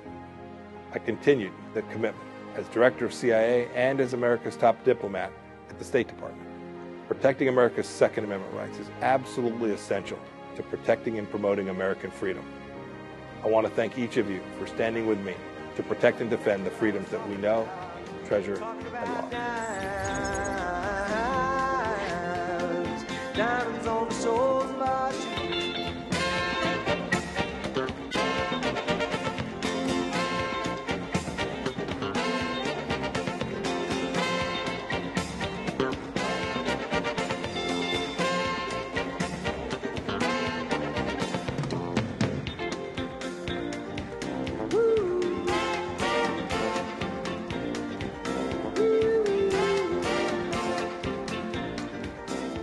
So we got communists run, running the country. It has nothing to do with invite. I'm all for like I I'm careful around my house with chemicals and all that kind of stuff. I do not dump stuff into the water system, used oil. Forget about it. I don't dump chemicals in the water system. So I think we have an obligation to be efficient, effective. We don't we shouldn't waste. We need to take care and be good stewards of environment. That's what the Bible teaches. That's what I'm going by. Not not what I not whether I feel butt hurt or not. But this what what's being told us is malarkey. It's nonsense. It's foolishness. And most people won't get out of their sofa, get out of their lazy boy, and do the research themselves to see how much nonsense this is. Oh my God, we're gonna we need a bajillion dollars to stop the earth from disaster. You know, if the United States stopped today, according to scientists, If it stopped using all fossil fuel today, we would not have any impact on pollution around the world. You know why? Because China and the rest of them aren't doing it. They talk a good story. Do you know China is bringing on, like, I, I don't, I think like every week or every month they're bringing on a new a new coal, uh, uh, what do they call it? A coal refinery, whatever they call it. They think, oh, I thought coal was really dirty. Not the way they handle it today, but that's the way the media talks. Because China's sharp. Coal, you think, oh, oil's the best. No, no, no, coal. Coal is actually a wonderful uh, ener- uh, energy source. It's one of the best. And it's very consistent. But the way, oh, remember Obama and now Biden has shut down all these coal, coal operations. They are not interested in what's best for the country. That would be a guy like Donald Trump, right? Who opened up all the coals, opened up all the oils operations, and shut down all these st- stupid bl- bird blenders and stuff.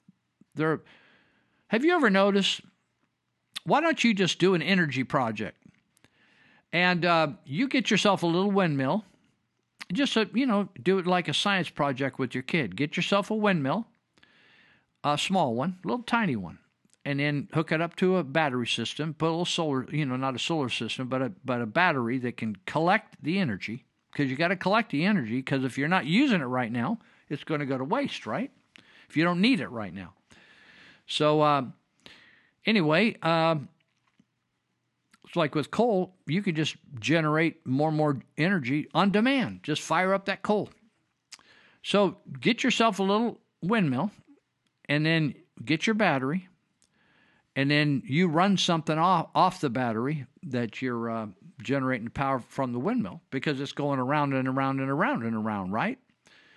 And uh, say you uh, turn on a little light bulb with the windmill. And then, then you really uh, you say, okay, for, let's make this for real. So we're going to turn on a light bulb in the kitchen off this little windmill, and we're going to depend on it. Okay, the wind windmill. But then after you get it all set up and rejoice that your kid now is a little scientist, he's a little little uh, you know uh, you know you know a rookie scientist. As soon as you get going, the wind stops, and you have several days where there's no wind. So you sit in the dark. Now that's a, that's just a microcosm on a very personal level of how stupid the whole wind energy thing is. I don't want to spend my whole night on this, but it's an interesting area. So it says, this one guy writes, I'm so relieved we're shutting down a clean pipeline so we can buy oil from non regulated Middle East and have it transported by thousands of huge gas guzzling tankers who dump their oily bilge. That's when they have a bowel movement on a ship, a bilge in the ocean. Science. It's all about science, right? You don't remember when the the the oil tanker Valdez, I think the, the, the captain was drunk and they crashed up there in Alaska and dumped all that oil up there. Remember that? These ships have they crash just like your car. You ever been in a car wreck, had a crash? Well, if you had any bunch of oil on board, if you had a 55 gallon drum in the back of your truck and you crashed, it would probably spill over and go right down the drain. Those are the risks when you when you haul stuff around. Like you ever seen it? They train the firefighters with special abilities because I've used to work with the fire department, and they're called hazardous waste uh, approaches to clean up messes when these big trucks get run into or they flip over and they, they're loaded with hazardous waste, a lot worse than oil. Just trying to remind you of some of the problems we're facing here. All right, well, hey, I wanted to mention to you about uh, Gavin Newsom recall. And uh, the recall, uh, it looks like, uh, unless like the Trump election, uh, it's going to get stolen. If it's going to get stolen, it's going to get stolen because we really don't have anybody with backbones to stand up against the uh, liberals. the, the Republicans in the state are really liberals with just they just get paid for doing you know token opposition. They need somebody to, you know, it's kind of like having a fighter. You have you have the champion who they want to win, and so they just throw somebody in the ring, give him some money just to give some give somebody the uh, the fall guy. They just need a fall guy. So what the Republicans in California are are fall folks, fall guys for the Dems, right? So uh, the we needed one point. It's almost just a tad under 1.5 million good signatures to put the recall on the ballot. There'd be a special election before the end of 2021. And so supposedly we have now in the recall movement, we have 2 million vote, 2 million signatures. So the thing is, are we going to end up with 400 or 500,000 bad signatures, right? If we we got an extra 500,000 signatures. So that means almost 1 out of 3 1 out of 3 could be wrong, bad signature. And we could still get this on the ballot, but it'll see we'll see if it'll make it. So here's a here's a tricky deal. You know in the uh, in a regular election, if there's multiple candidates, uh, somebody has to get 50% plus one vote to win it outright. If three candidates run run against each other and no one gets 50% plus one vote, then the top two vote getters go to a runoff. Do you understand that? That is not the way a recall election happens. And uh, I'm just trying to find. Uh, Okay, I think I'm here. That's not the way a recall election happens. Now let me explain it to you. So for recall election happen to happen, and and right now we we got the signatures right, so that's that. So if they if the Secretary of State goes through those uh, signatures and certifies the fact that we have enough signatures to have a recall election of the governor of the state of California, he will declare a special election and um, and then um, there will be one question will be posed: Should the governor be removed? Yes or no? And if the yeses get it, then he's removed, and that's one part of the election. If the if the noes get it, then he remains, even after we went to all this work we have to have an election of the populace and the folks. If if if if more folks say we we want to keep him, then we'll keep him. We we're going to get him. Keep him. But if enough people say we want him to be removed, then there's a bunch of people also on the same ballot that are running to replace him. And what you're going to have is a bunch of, I mean, we could have 50 people that they qualify to get on the ballot, say 50 Republicans of all different persuasions, people with experience, no experience, would like to have the job, have never done anything much in their life, and they want to run this, the essential, essentially a small country, right? One of the sixth, sixth, seventh, or eighth economy in the world. They're going to just get in there they probably, you know, worked for a sandwich shop, right? Got themselves a law degree, and now they're going to run for governor. So there's going to be all these people. Now here's the here's the difference between a regular election and this election. Gavin Newsom is not running against these other people. Gavin Newsom is really running on his own merits against himself. If they vote to throw him out, he it has nothing to do with these other candidates. He's out. Boom. And he, he does not need he is not competing against the other candidates. If the majority of people, 50%, let me put it to, if the majority of people voting throw Gavin out, that he's out, period. And if they, a majority of people vote to keep him in, he's in, period. It has nothing to do with the other people running. So if he's out, then the person that gets the most votes, just the most, not 50% plus one, just the most. So he might be he might get 25% of the vote, 20% of the vote. And the rest of the vote was dividing up with 50 other people, 20 other people. Whoever gets the most votes on those ballots, and again, no majority, they go in as governor. That's how this works. So that that recall thing could spell trouble because Gavin's really not running against anybody else. He's just running on his own record, and his record sucks. So that's the way I want to explain that to you. So the the uh, votes will get turned in. Now, maybe if you haven't signed, you want to sign. They get turned in on the 17th.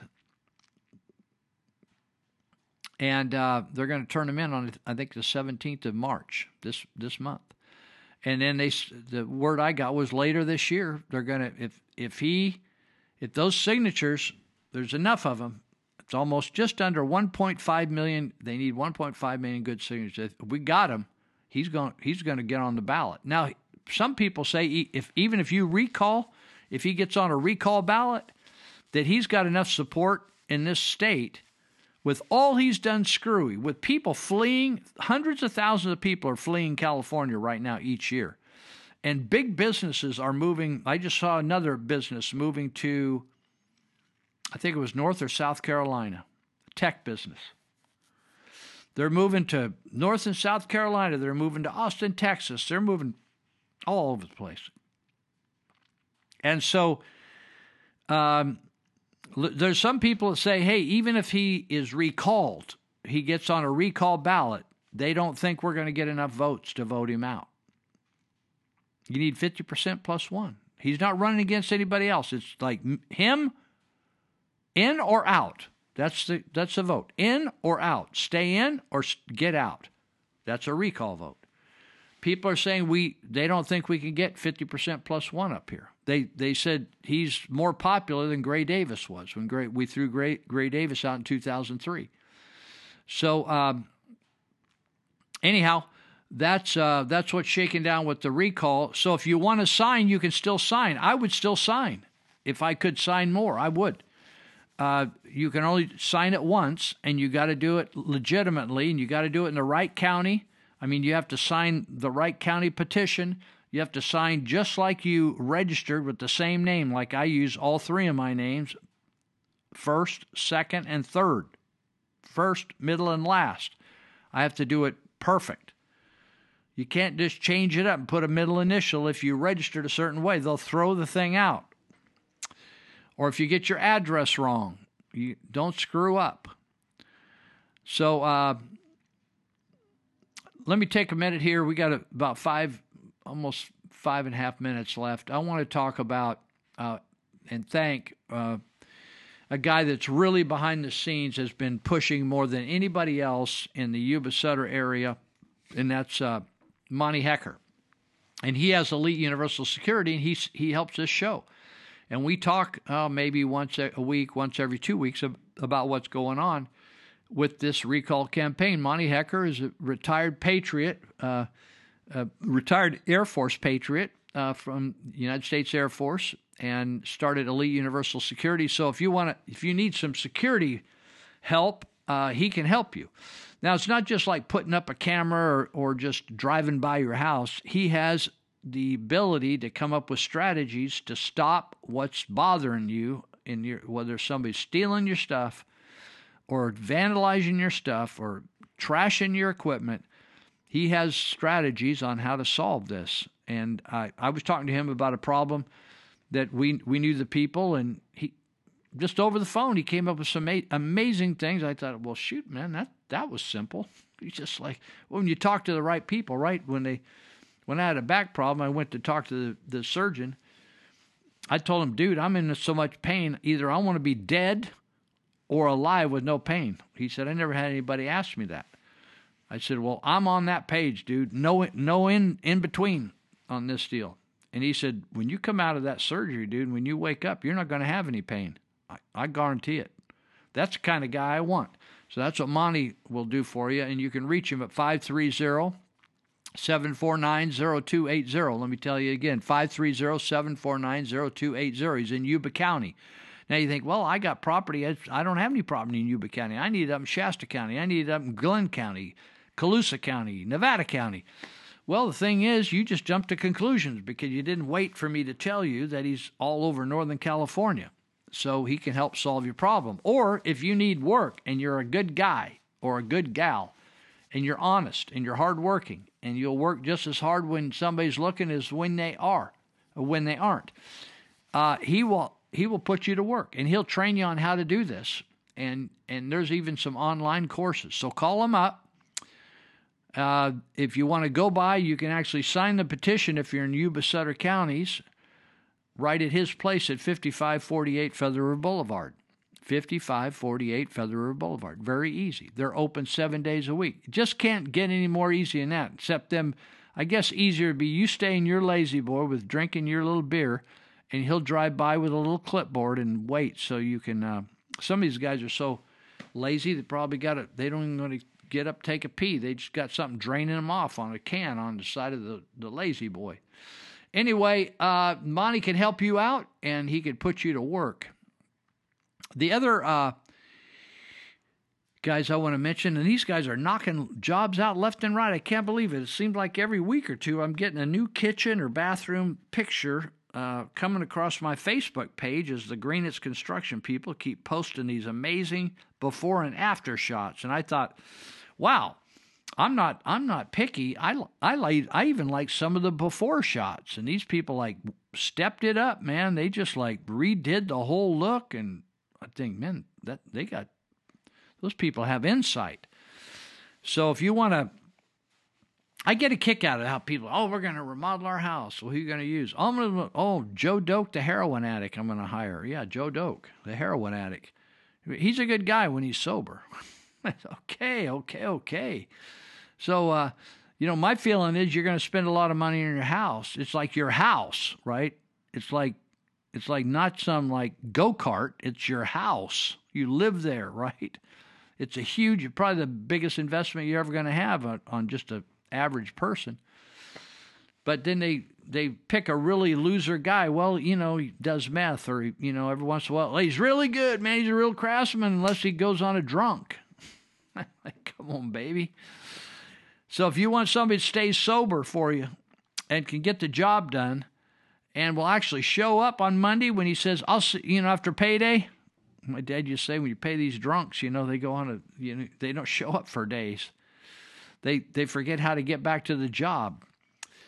If you want somebody to show up and do a great job, and where people come in and they go, "Oh my goodness, look at this," like blowing their minds. Who did this for you?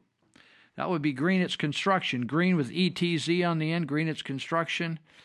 And uh, you can go to greenitzconstruction.com or you can go to Dave Greenitz Construction Facebook page. That's what he calls his Facebook page, Dave Greenitz Construction. And if you're one of these pussies that can't dial him up and talk to him like a man, you can just text him or you can you can email him and do sneaky, you know, and ask him questions. He'll answer your questions. The the interesting thing about Dave is most of the time you call him, you actually get him on the phone with no secretary. So 530-682-9602. You can text him, call him 530-682-9602. And we just ended our fourth segment, so we're going to take a quick break. I'm going to drink a hot tea here just a second and be right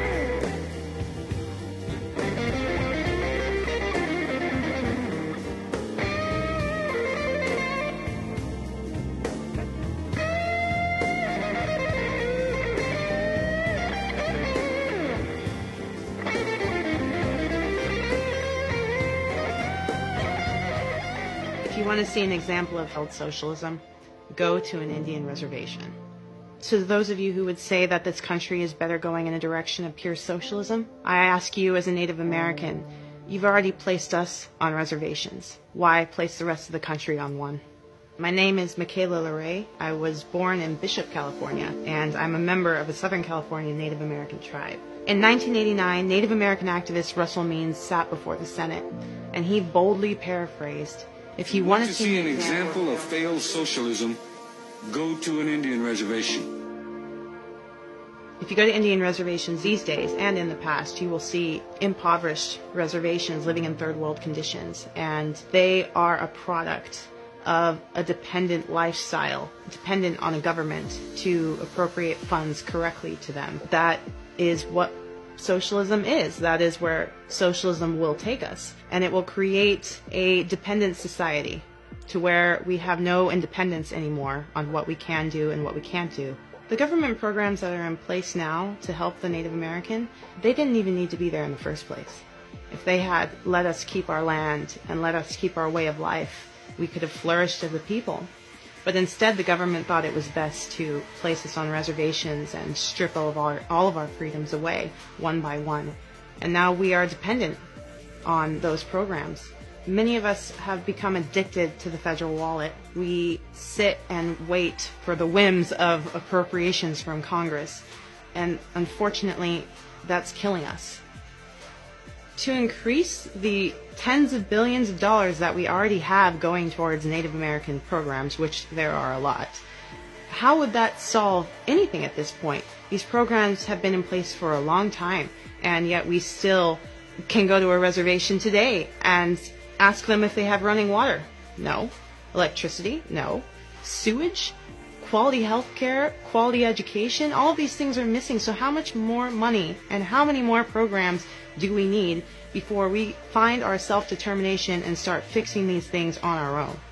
Government programs, more programs, that's not the answer. The answer is independence in every way of life for us, for my people. It's something that we need to tackle to remain an asset to this country.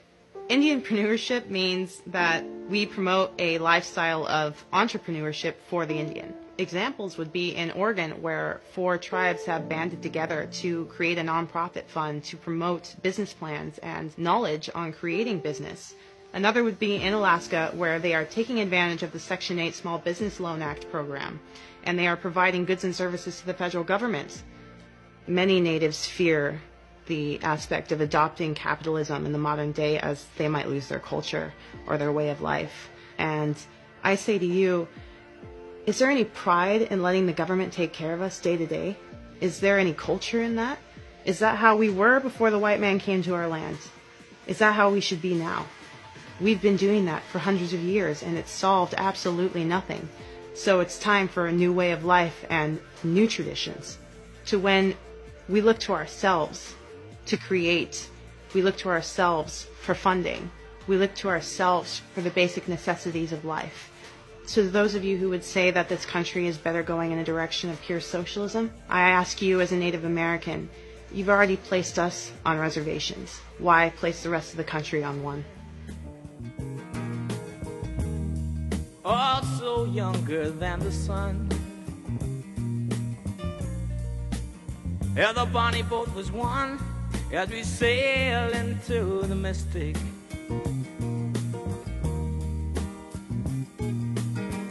Oh, I can now hear the sailors cry. Smell the sea and feel the sky.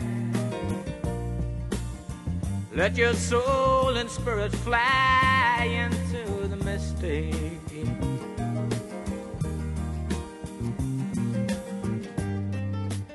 And where that foghorn blows, I will be coming home.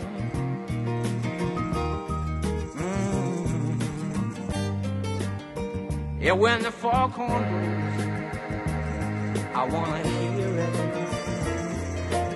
I don't have to fear it, I wanna rock your gypsy soul, just like way back in the days of old. All right, fifth segment out of six. Usually I try to put in some of this promo stuff at the front if you don't last, although you get angry and just quit on me, or you get tired and fall asleep. But I wanted to mention uh, a play that's coming up, and I'm not trying to talk about some hokey church play.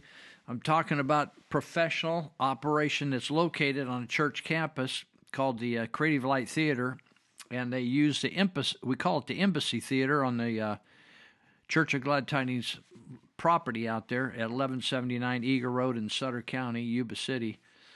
And uh, they put on the best plays in the area. They're just the the whole play thing seems like it's kind of uh, used to have lots of people putting on plays out here, but because of COVID, it just gutted a lot of people's um, ability to do that. But we've kept, uh, or they have uh, kept doing plays, and Creative Light Theater keeps doing them about every six months.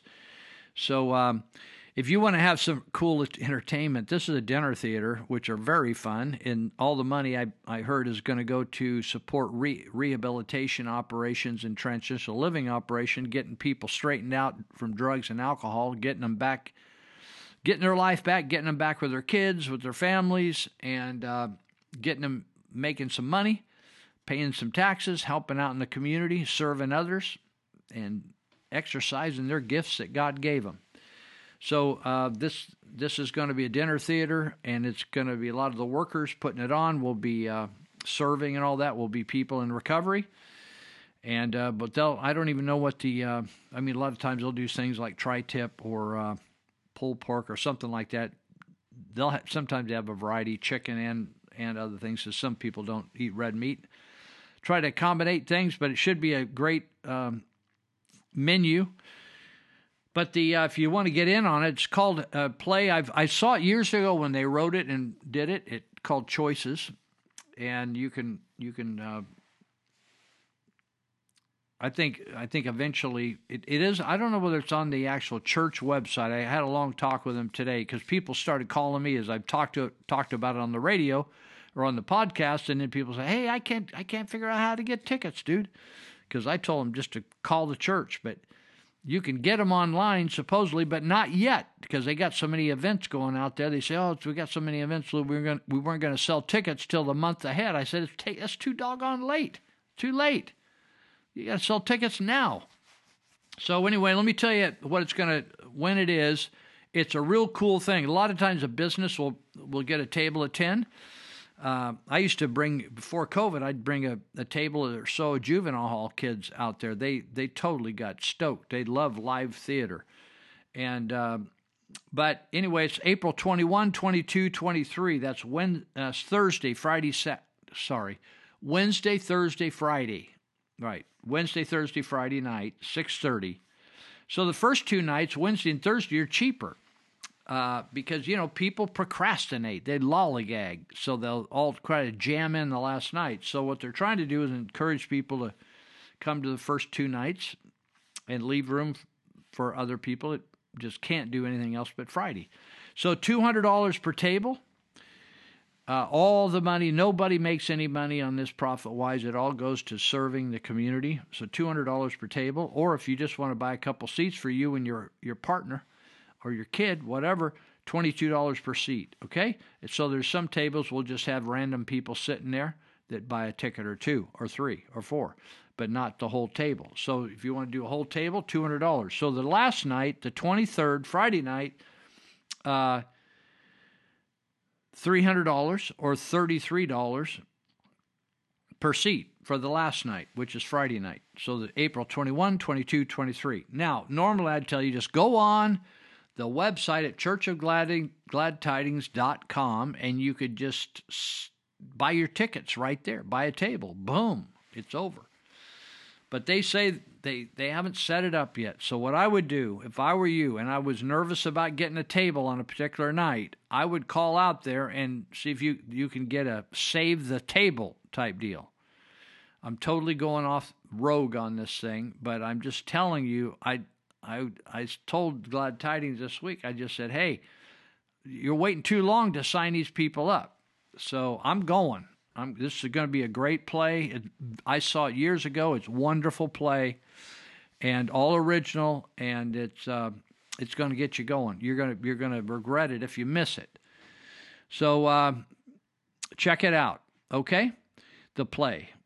Check it out. Finally, uh, plumbing doctor. If you need, you got some plumbing needs uh, everybody needs a plumber when there's problems, right? So 530 671 9111. They work seven days a week, 24 hours a day. If you have to have it in the middle of the night, I've seen them over on restaurants, you know, like Taco Bell type restaurants, and fixing things up in the middle of the night after they finish slinging all those tacos and burritos that I love.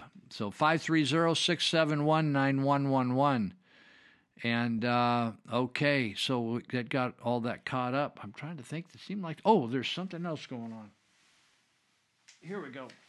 So this is a f- friend of mine, and uh, there's all kinds of car shows coming up right now. There's a car show. Oh shoot, Monty Hecker sent it to me, and um, I'll have to see if I can catch it at the next break. There's a car show coming up mid-May, like May 12th or something like that. And I'll I'll look at I'll I'll take a break here, one more break, and then I'll tell you about his. But the, this one is May 29th. it's Memorial Day awareness car show, and it's put on by my friend Alex Suarez, and he is a veteran, and he wanted to put on a car show to and use the funds. You know, the car shows, all these people have these amazing, totally cool restored cars and hot rods and original cars, but they're 40, 50, 60, 70 years old. Um, they they pay to have their car in the show, right? And then they they win. Uh, they have seven classes of winners with first, second, and third.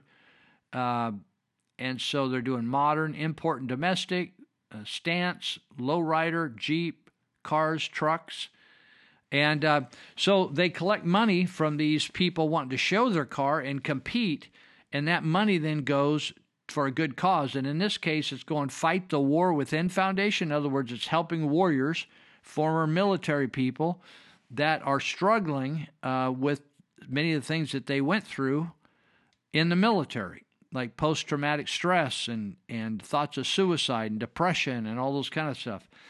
So part of the money's going there, and frankly, I'd be fine with all the money going there. But I run the trauma intervention program. He knows about that. He knows we go out when on people that are depressed, struggling, suicide attempts, all that kind of stuff. So he part of the money's going to trauma intervention program here in the Yuba Sutter counties area.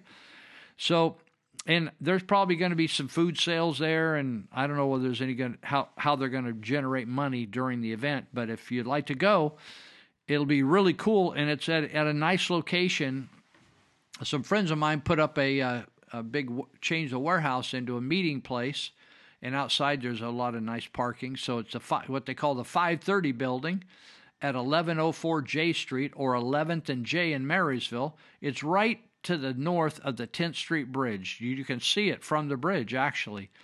So 11th and J or 1104J, 530 building, they call it. You you can't miss it. If you go down 11th Street, you're going to run right into it. And it's going to start at 9 in the morning. And and they, they don't even have an end time announced yet. But 9 in the morning, that's when the cars will be set up and you can go and just walk through and enjoy yourself. So uh, anyway, if you can help, they, they may even have a, a place where you can donate money to the cause. Uh, and I'm sure you could probably just write a check to the Fight the War Within Foundation, right? If you didn't want to, if you wanted to focus it on military uh, re- uh, retirees or veterans. Uh, so check it out, May 29th. If you don't have anything going, take your ch- child over. Kids love car shows. I used to love going to car shows when I was a youngster, and uh, they're just so beautiful. So take your kids, go go take them out to breakfast and uh, go catch the car show and have a good time. May May 29th should be nice and toasty and warm. so I'll try to find. Uh, I got to find Monty's stuff. I, I got it on my computer on my phone, and tell you about his as well because they have great car shows. Monty's a big car buff, has some trick cars himself. Okay, so uh, I want to let me get back down here to the next. Get back on task here. Uh, Okay, okay, okay.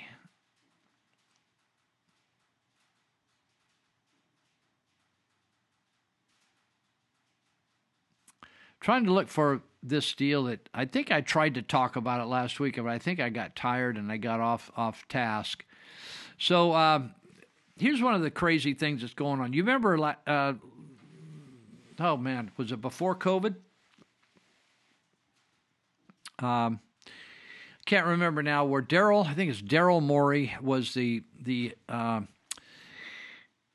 Houston Rockets business manager, manager of the team, and he made a comment about he, he tweeted something about the people that are uh, the genocide happening against, happening against the Uyghur people in China. In other words, China has, has labor camps. They're not prisons. They're people pulled off the streets because of their political persuasion. They haven't committed crimes, just that they don't agree with the government. So if that happened here, you'd have millions and millions and millions of people in concentration camps. That's what they are. So um, anyway, Maury sympathized with those being punished in China, and all of a sudden there was a, a, tremendous meltdown. I don't know whether you remember this, but there there was an NBA meltdown, and they got down on their knees and they begged China for forgiveness. And I thought, whoa, baby, that was a big old response they did right there. And so uh, what what we learned by that, people like LeBron James and top top. Uh, uh, basketball players, some of the most famous basketball players playing right now, uh, came out and chastised uh, manager Morey and went really went after him and just told how much China they love China. We love China. We love China more in America. And well, the reason was is China was giving them billions of dollars, right? That was funding. That was paying their salaries and they didn't care one bit about slavery. Oh, yeah, all these blacks that are playing in the NBA. They didn't care one bit about slavery. They don't care about slavery. It's just their jack. They just want people to kowtow to them. But people are in slavery all over the. Like I brought up a, uh, the girl I put through uh, nursing school. She that's slave labor. When you're working all month, they get 140 U.S. and you can't even take care of your own life with 140 U.S. That's slave labor when you're building Adidas or Nikes or all the baloney shoes that these guys wear, and you're whining about reparations that with people you never even met, and yet you're you're allowing slave slave labor. They're using Uyghurs and other people. Do you know that Jews were used as slave labor during the the Nazi takeover of various countries? Yeah. They did all kinds of manufacturing for the Nazis. The Jews who were in concentration camps. They brought them out and hauled them into the factories and worked. Then they'd put them back in those concentration camps, and when they couldn't work anymore, they just gassed them. So, so all of a sudden, Morey takes a beating, and we find out, oh, the Chinese actually own the NBA, and the Chinese own Hollywood, and no, the Chinese own our college campuses. Oh, and the Chinese own a lot of businesses. They own the biggest pork producing operation in the country. They own they own a lot of stuff, right? And so they can jerk anybody's chain and say, "Don't be talking trash about us, dude, or we'll be running you off." So it's interesting that right in the middle of this, the Chinese people have no idea who they're dealing with these communists or with the Muslims when they talk about LGBTXYMIOPQRS, all the homosexuals, right? And they say, well, you, you know, think America is so intolerant. you got to go to these countries, man. These guys in these Muslim countries are throwing homosexuals off three or four story buildings just for fun or slicing their throat. And so the Chinese come up like the sister city for uh, San Francisco has now labeled homosexuality as a mental illness. Did you know this? And you know there's homosexual basketball players, right? And homosexual sport, all kinds of sports people, right? And they're all for down for LGBT, XYZ, MOP, right? They're all down for that. It's like, hey, we need to like give them breaks. Like let them only make instead of nine out, you know, ninety nine out of hundred free throws, let them make sixty five out of hundred, and still let them keep on the team. Uh, so, you know, China has declared homosexuality a mental illness, and the NBA c- continues to plan games in that play games in that country. You remember that?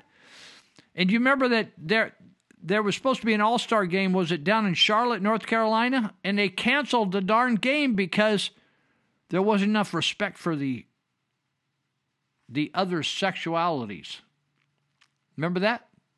But now China comes out and says says a Chinese court has upheld a ruling that a textbook description of homosexuality is a psychological disorder in China.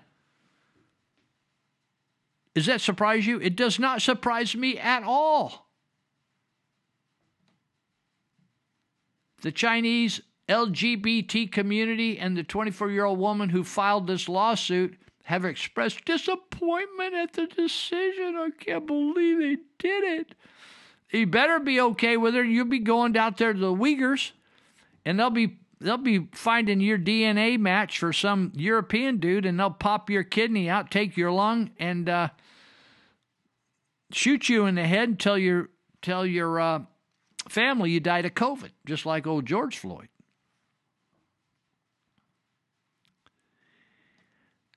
In 2016, during her first year of study in South China Agriculture University in Guangzhou, that's uh, what used to be called Canton, C A N T O N, when the British had it. In Guangzhou, Guangdong province, that's just right above Shenzhen. That's two hours up from Hong Kong. You jump a train there and be up there in two hours. This this lady who filed the suit came across a psychology psychology textbook that described being gay as a mental disorder, and she's gay. She didn't like that at all. She said, "Change the book. I'm fine. I'm mentally." I'm not disordered, I'm ordered. I'm all ordered. And I like to be a homosexual. So she filed a, a lawsuit and she lost it. In the 2013 in, edition of Mental Health Education for College Students, published by Jinan University Press, it listed homosexuality under the common psychosexual disorders, along with cross dressing and fetishism. It stated that homosexuality was believed to be a disruption of love and sex or perversion of the sex partner. Now, here's the fun fact in all this San Francisco, one of the most goofed up sexual places on the earth, has, you know who their sister city is? Shanghai. This is so ironic. This just I just love this stuff. In other words, the most homosexual, tolerant place in the United States is a sister city to a city in a country that believes many San Francisco residents are mentally ill. Most of them are screwy, right? They're they're they're crack. They're crackpots. That's what the Chinese believe.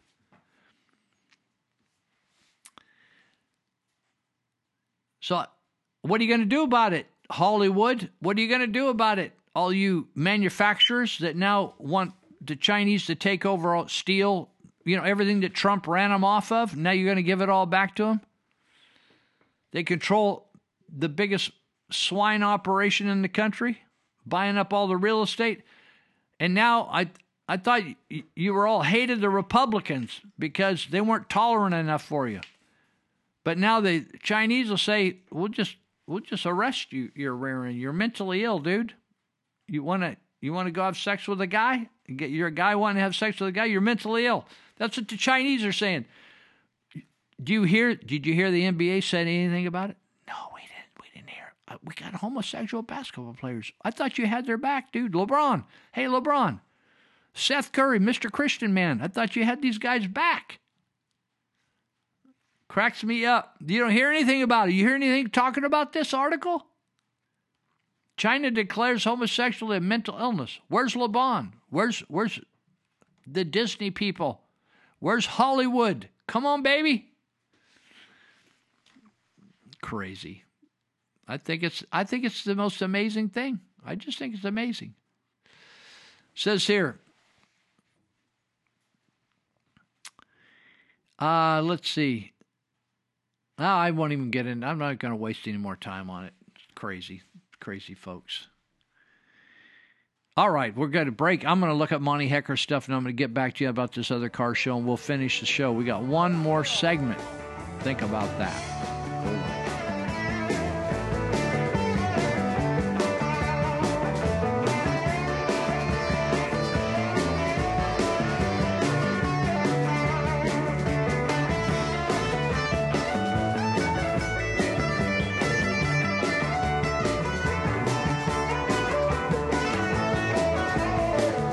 Apple, Google, and Amazon worked together to kick Parler off the internet, Parler's back. And I don't like it. Parler says it's a free speech social platform. Well, I preferred censored speech and socialist platforms. So, no thank you, Parler. Parler doesn't deplatform people for not being obedient to the mainstream narrative. Like, do you have any idea how dangerous that is? You could be exposed to thought and truth. Parler is a Latin word that basically means inciting violence. What are you gonna do over there? Exchange thoughts and express yourself? Don't be a racist. Can we get some thought police on Parler? Is it too much to ask? Parler doesn't violate you with its community guidelines? It's almost like they don't want to track me. I don't want free speech. What do you think I am, a cisgendered mammal? Even though the Department of Justice's own documents show that Facebook, not Parler, was most used by Capitol Hill rioters, I'm smart enough to know that Parler is the cause. Because what's most important here is big tech's spin of it all. I think it's important to hear both sides of an issue the far left and the farther left. And it's social media's job to censor everything else. But Parler doesn't do that. I only trust social media platforms that have antitrust lawsuits filed against them by the federal government in 48 states. And uh, Parler has zero states suing them, which means it's not doing a very good job. It's a place for free thinkers. You mean hate speech? Aside from the breach at the Capitol, other catastrophic events that Parler is single handedly responsible for are the California wildfires, Epstein's suicide, 9 11, and Hiroshima. Parler's community guidelines aren't based on Marxism. Yuck! On Parler, there's people that report on what's going on in the world without a manipulative spin. That's journalism, not globalism. And there's no place for journalism in our country. Free speech scares me. On Parler, things are constitutional. The Constitution goes against the community guidelines that I'm used to. I like my community guidelines to protect me from the Constitution. I only like social media platforms that are run by elitists who try to usher communism into otherwise beautiful countries. Parler is a threat to the Chinese Communist Party taking over America, and I hate America because that's somehow politically correct now. People on Parler still discuss Hunter Biden's laptop. Why won't they censor that? Jack Dorsey would. He protects us from truth. Parler doesn't protect us from anything. They treat you like you're a sovereign being, and that'll spread corona. I like my social media to take away my rights. Bill Gates said only crazy stuff is on Parler, so I'm gonna stay off and listen to the totally sane narrative that he funds through the mainstream media and all of big tech. Whoa. Hashtags like pandemic can trend on Parler. I don't think the New World Order likes that. AOC isn't on Parler, she's on Twitter, and I want to be like her, so Parler's going on my blacklist. And I don't believe in wind. So it respects the Constitution? Really? The whole Constitution? Why would a platform do that? As a human, I have the need for connection, so I like my social media platforms to force feed me frightening information that compels me to harm myself and my family in ways that I'm not even aware of. Parler allowing free speech? You have no idea how dangerous that is. My favorite historical communists are Biden, Harris, Pelosi, Cuomo, Newsom, Zuckerberg, Dorsey, and Zuckerberg. I think he deserves to be named twice. He's earned it. And none of them are on Parler, and I think that says something about the platform. Big tech's this little mom and pop shop, and then in came Parler, this huge monopoly. I'm glad the little guy could eliminate the monopoly, at least for a little while, but I'm bummed that Parler was able to bounce back. I hope big tech can eliminate their competition again, because competition is never a good thing for society, just as Venezuela, Cuba, or North Korea. Maybe big tech could use the military to eliminate Parler once and for all. If a social media platform doesn't leave scars on my sovereignty, then I'm not using it. So piss off, Parler. They make glue out of horses. I don't know who uh, started that. Who saw that potential? That's pretty amazing to me. Are you working in a stationery store? A horse walks by. Hey, wait a minute.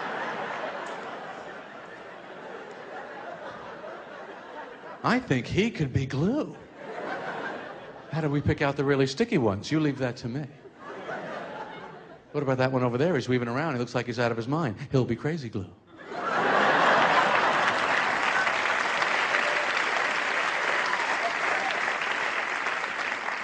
to me, the toughest part of that horse life is that trailer. Why, why do they make the horse trailer like that? Is that the best way to move a horse out on the highway? With their huge, fat, disgusting rear ends right in my face? Do the horses like it? They're probably standing in the back going, Do you feel a draft, Bill? I can't see anything back there, but it's awfully breezy, isn't it? You don't think our huge fat asses are hanging out the back of this truck, do you? Why the hell would they do that to us? They already ride us around and kick us while we're peeing. Why stick our ass out of a truck? About the shape I'm in. I can't sing, I ain't pretty, and my legs are thin. But don't ask me what I think of you. I might not give the answers that you want me to.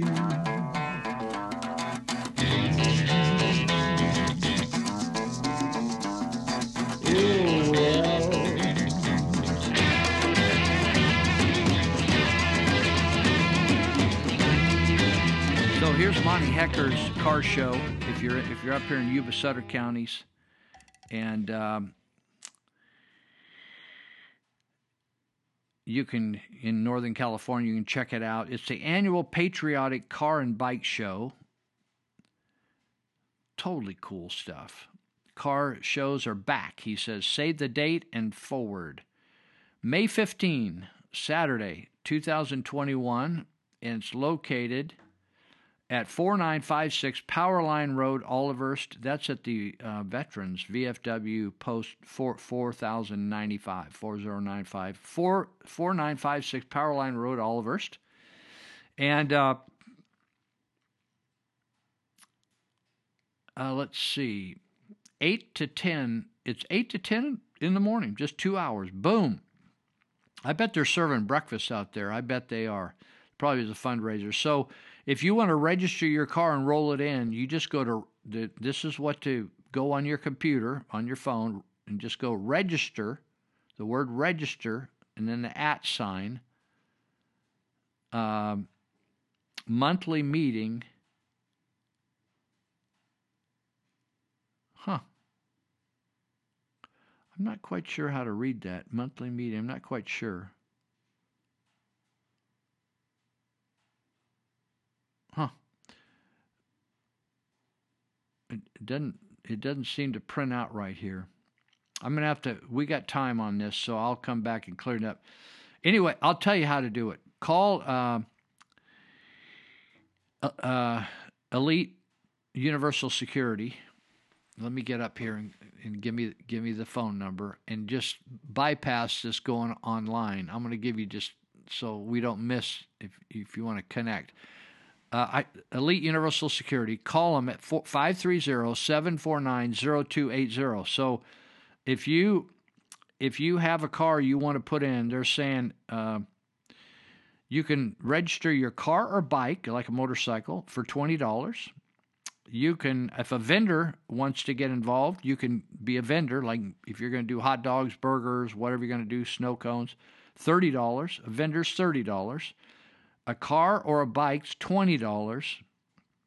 And uh, I would just call Monty for right now, because I, I, can't I can't read it clearly. To if you want to do it online, so uh, five three zero seven four nine zero two eight zero. I think I think instead of going online, he's just saying you can register at their monthly VFW meetings. So I, I would just call Monty. He'll he'll get you hooked up. 749-0280. Let's let's have a really cool car show out there. It just it ties up your vehicle or your motorcycle for a couple hours, and uh, for a good cause. The money goes to the. Uh, I believe the money's probably going to support the VFW, which is great. VFW Post. So, um, supported by can't read that. Northwestern Northern Recon Group, that's one sponsor. The event judge is going to be Frankenstein, Frankenstein Motors. They're going to be an event judge. So check it out. I think it'll be good. So you can go to two car shows, one on the 15th of May, one on the 29th of May. And both are going to be helping veterans, okay? Can't beat that. Can't beat that. Okay. Uh, all right, I'm just trying to see what I ought to spend some time on here. We're doing okay. We're about done here. So, oh, I wanted to tell you, this is cool. So last Tuesday, uh, this past Tuesday, uh, the there's a group called the Issachar Click and they've been working on getting the bill the meetings the, the government meetings like city councils and boards of supervisors supervisors meetings opened up to the public. Do you know that for one year they just closed their doors? And they said even though it's your government government supposedly according to abraham lincoln and the gettysburg address of the people by the people for the people right? We all believe that. One time we believed it till it wasn't and then all of a sudden we don't have that anymore boom covid comes and we're now doing communism, closed meetings. And if you can figure out how to do it, you can get on Zoom.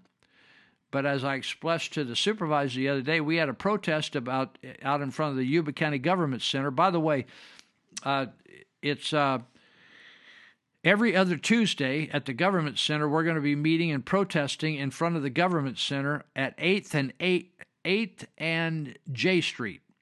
8th and J or 9th and J. It's a big block. And, but on the south side of the government center, where the where the flagpole is and the big entrance, we, we're going to have a protest there, and we're going to zoom into the meeting. You can zoom right off your phone, so you can be out protesting with a picket sign, and you could talk to the supervisors off your phone. Now, to show you how difficult it is, they Gary Bradford, who's kind of an IT guy, he's he represents Plumas Lake and Wheatland. He keeps writing on on he keeps taking these polls. Now, this is this is like how crazy how crazy people are that make it to the board of supervisors. This guy is the gift that keeps on giving, Mr. Bradford. So instead of asking all the people in his district, people that can't use a computer, people that are blind, people that are all, all kinds of stuff, uh, or people that have a computer but they, they don't have Zoom, they don't have the Zoom app or people that have a computer that can't figure out how to use a computer other than maybe do uh, a little bit, just a little bit, right? So he takes a poll of people that are the higher tech people in the community that are all on computers. He's communicating to me, to them by technology. So people can't get on a computer, can't vote. So the only people that can vote are people that basically Zoom people. So they say about almost 100% of them say we prefer Zoom. Screw the in person meetings. So he then touts, oh, he took this survey, right? Well, it's kind of like instead of in, it's kind of like instead of surveying all the animals of the earth, like what's the best animal, you just you just uh, survey the, the lions or the elephants and say, what do you think the best animal is? Well, the lions will say, I think the lions are myself, or the elephants say, I think the elephants are myself. So if you if you interview all the Zoom users, and they'll say, Yeah, we like Zoom. Right? It's a skewed poll, for goodness sakes.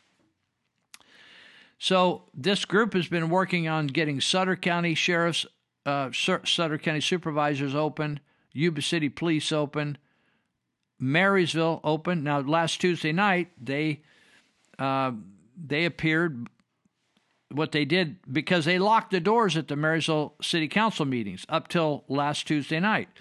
And this group went out, and since there's a flag there and everything, they brought a PA system and they had a city council meeting outside the city council meeting. So they had Pledge of Allegiance, and then they sang a patriotic song, and then they took testimony, redress grievances, redress grievances. And so people got up and had a certain amount of minutes to talk and just tell them what they thought was wrong about the city. Well, unfortunately, the city council doesn't get to hear all that because they won't allow people just to come in and talk. And so some of that was zoomed in. They allowed allowed people to get on Zoom. I wasn't there. I was training tip volunteers, but I would have liked to have been there. But they said, baby, excuse me, I'm getting tired. It, it, it uh, they said maybe there was 30, 40 people there, maybe 50, I don't know. And uh, but the fact is that they um, they had an influence, and and it worked out that on number one on the agenda, number one item on the agenda to address was whether or not to open the meetings. And so uh, they ended up opening, they ended up voting on it, first item, and then they opened the doors and welcomed people back to the city council chambers. There were a few hitches in the get along, like wanting to take temperatures and put masks on people, all kinds of stupid stuff. But fact is, they opened it up, and so that so what that was the third out of four uh, like there's there's still Live Oak City Council and there's Wheatland City Council that probably we should deal with, but uh, but the fact is they got two supervisors meetings. Uh, they're addressing Sutter County open, Yuba County. So uh, at the end of the Yuba County meeting on this Tuesday, um, the previous Tuesday was when they're at Marysville City Council and they opened the meeting. But uh, the Yuba County supervisors did not open the meeting. Uh, one of the reasons is they don't even meet in their own building. They don't even bother to work. They just sit at home, drink a little brewski, uh, smoke a little weed. What do they want to do? Take a little nap. They just operate from wherever they operate from. All they need to do is have their little pinhead show up on that screen. And uh, but at the end of the meeting, when when uh, in most jurisdictions, if you're on a board of supervisors, whether you're on a school board, whatever, there's a time when pe- when uh, the board can speak freely. They're not going to vote on something, but they speak freely about it, and or bring up things that they think they ought to look at in the future, or they wish this would be put on the agenda. So Andy Andy Vasquez, who is the supervisor. I think Andy has District 1, if I'm not mistaken. I get the district numbers mixed up, but he's primarily his whole district's in Linda. and so Andy uh, came forward and said, I'd like to put this, have this put on the agenda. Well, if there's a, there's a certain order, not everybody can do that. The chairman of the board actually has the privilege of choosing what goes on the agenda. But thankfully, uh, Andy stood up for what was right, and uh, Andy's got some courage at times. He fought in World War uh, or in the Vietnam War, was a medic over there, I think, and and uh, he's got courage, served the country. But sometimes you get on these boards and your courage leaves you, right? Your backbone goes. But I appreciate Andy. I sent him a text thanking him for his his uh, standing up for what's right. Open it, open the doors, open this up to the public. This whole hoax, this COVID has been a hoax. Uh, the reason people died is because politicians mismanaged. They got involved in the medical business. You know, you, I'm uh, just. I want you to think about this. You've had some illnesses in your life. Do you want your supervisor to manage your health? That's what this you remember the debates when Obama was doing Obamacare, and and Sarah Palin, Palin said they're going to have death uh, councils, and they said you're going to you're going to end up politicians are going to be ending up running your health.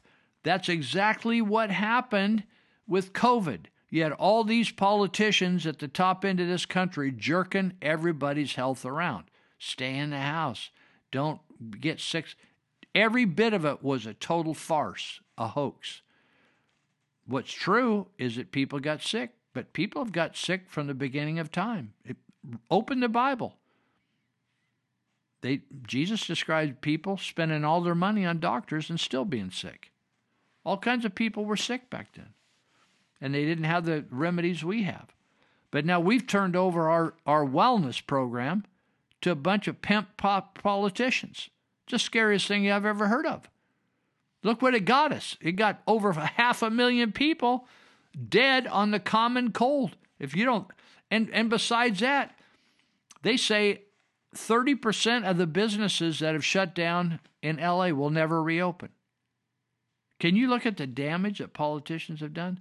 Do you realize that if they if the government needs a portion of your property, like to run a power line through or run a gas line through or run a road through or maybe they got to expand the levee and it's going to cut into the back end of your property.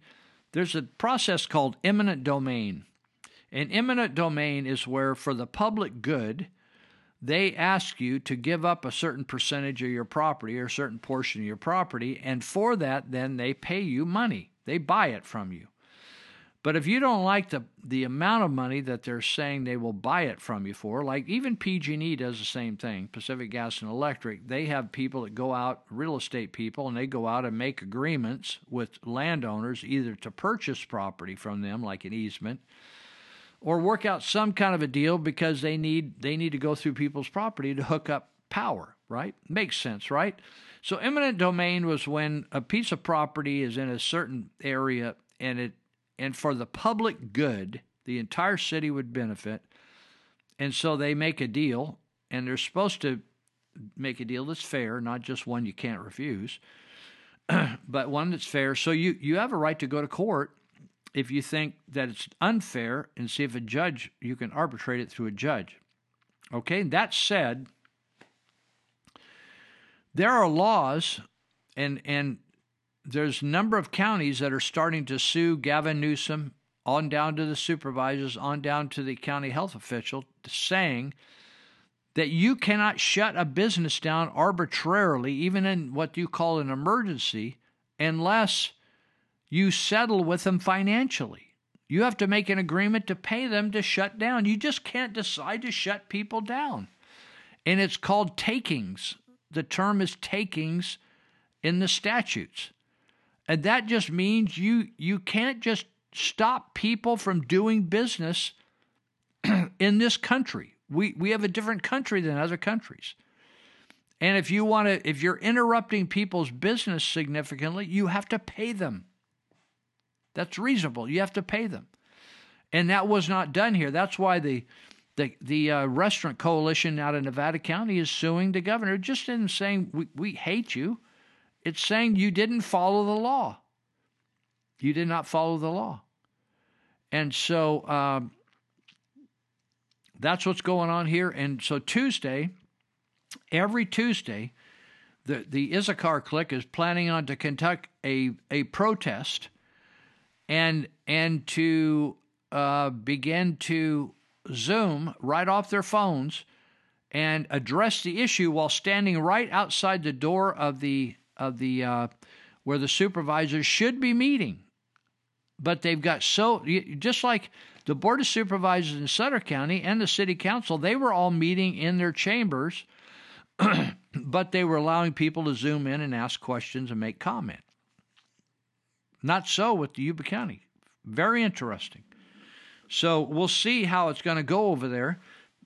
The other thing I really want to encourage you the the Freedom Co. There's a new website called freedomco.net. Freedom with CO on it. Freedomco.net, and uh, there is information there on schools, masks, vaccines, politics, all kinds of things, free. You can download it, you can read read about it.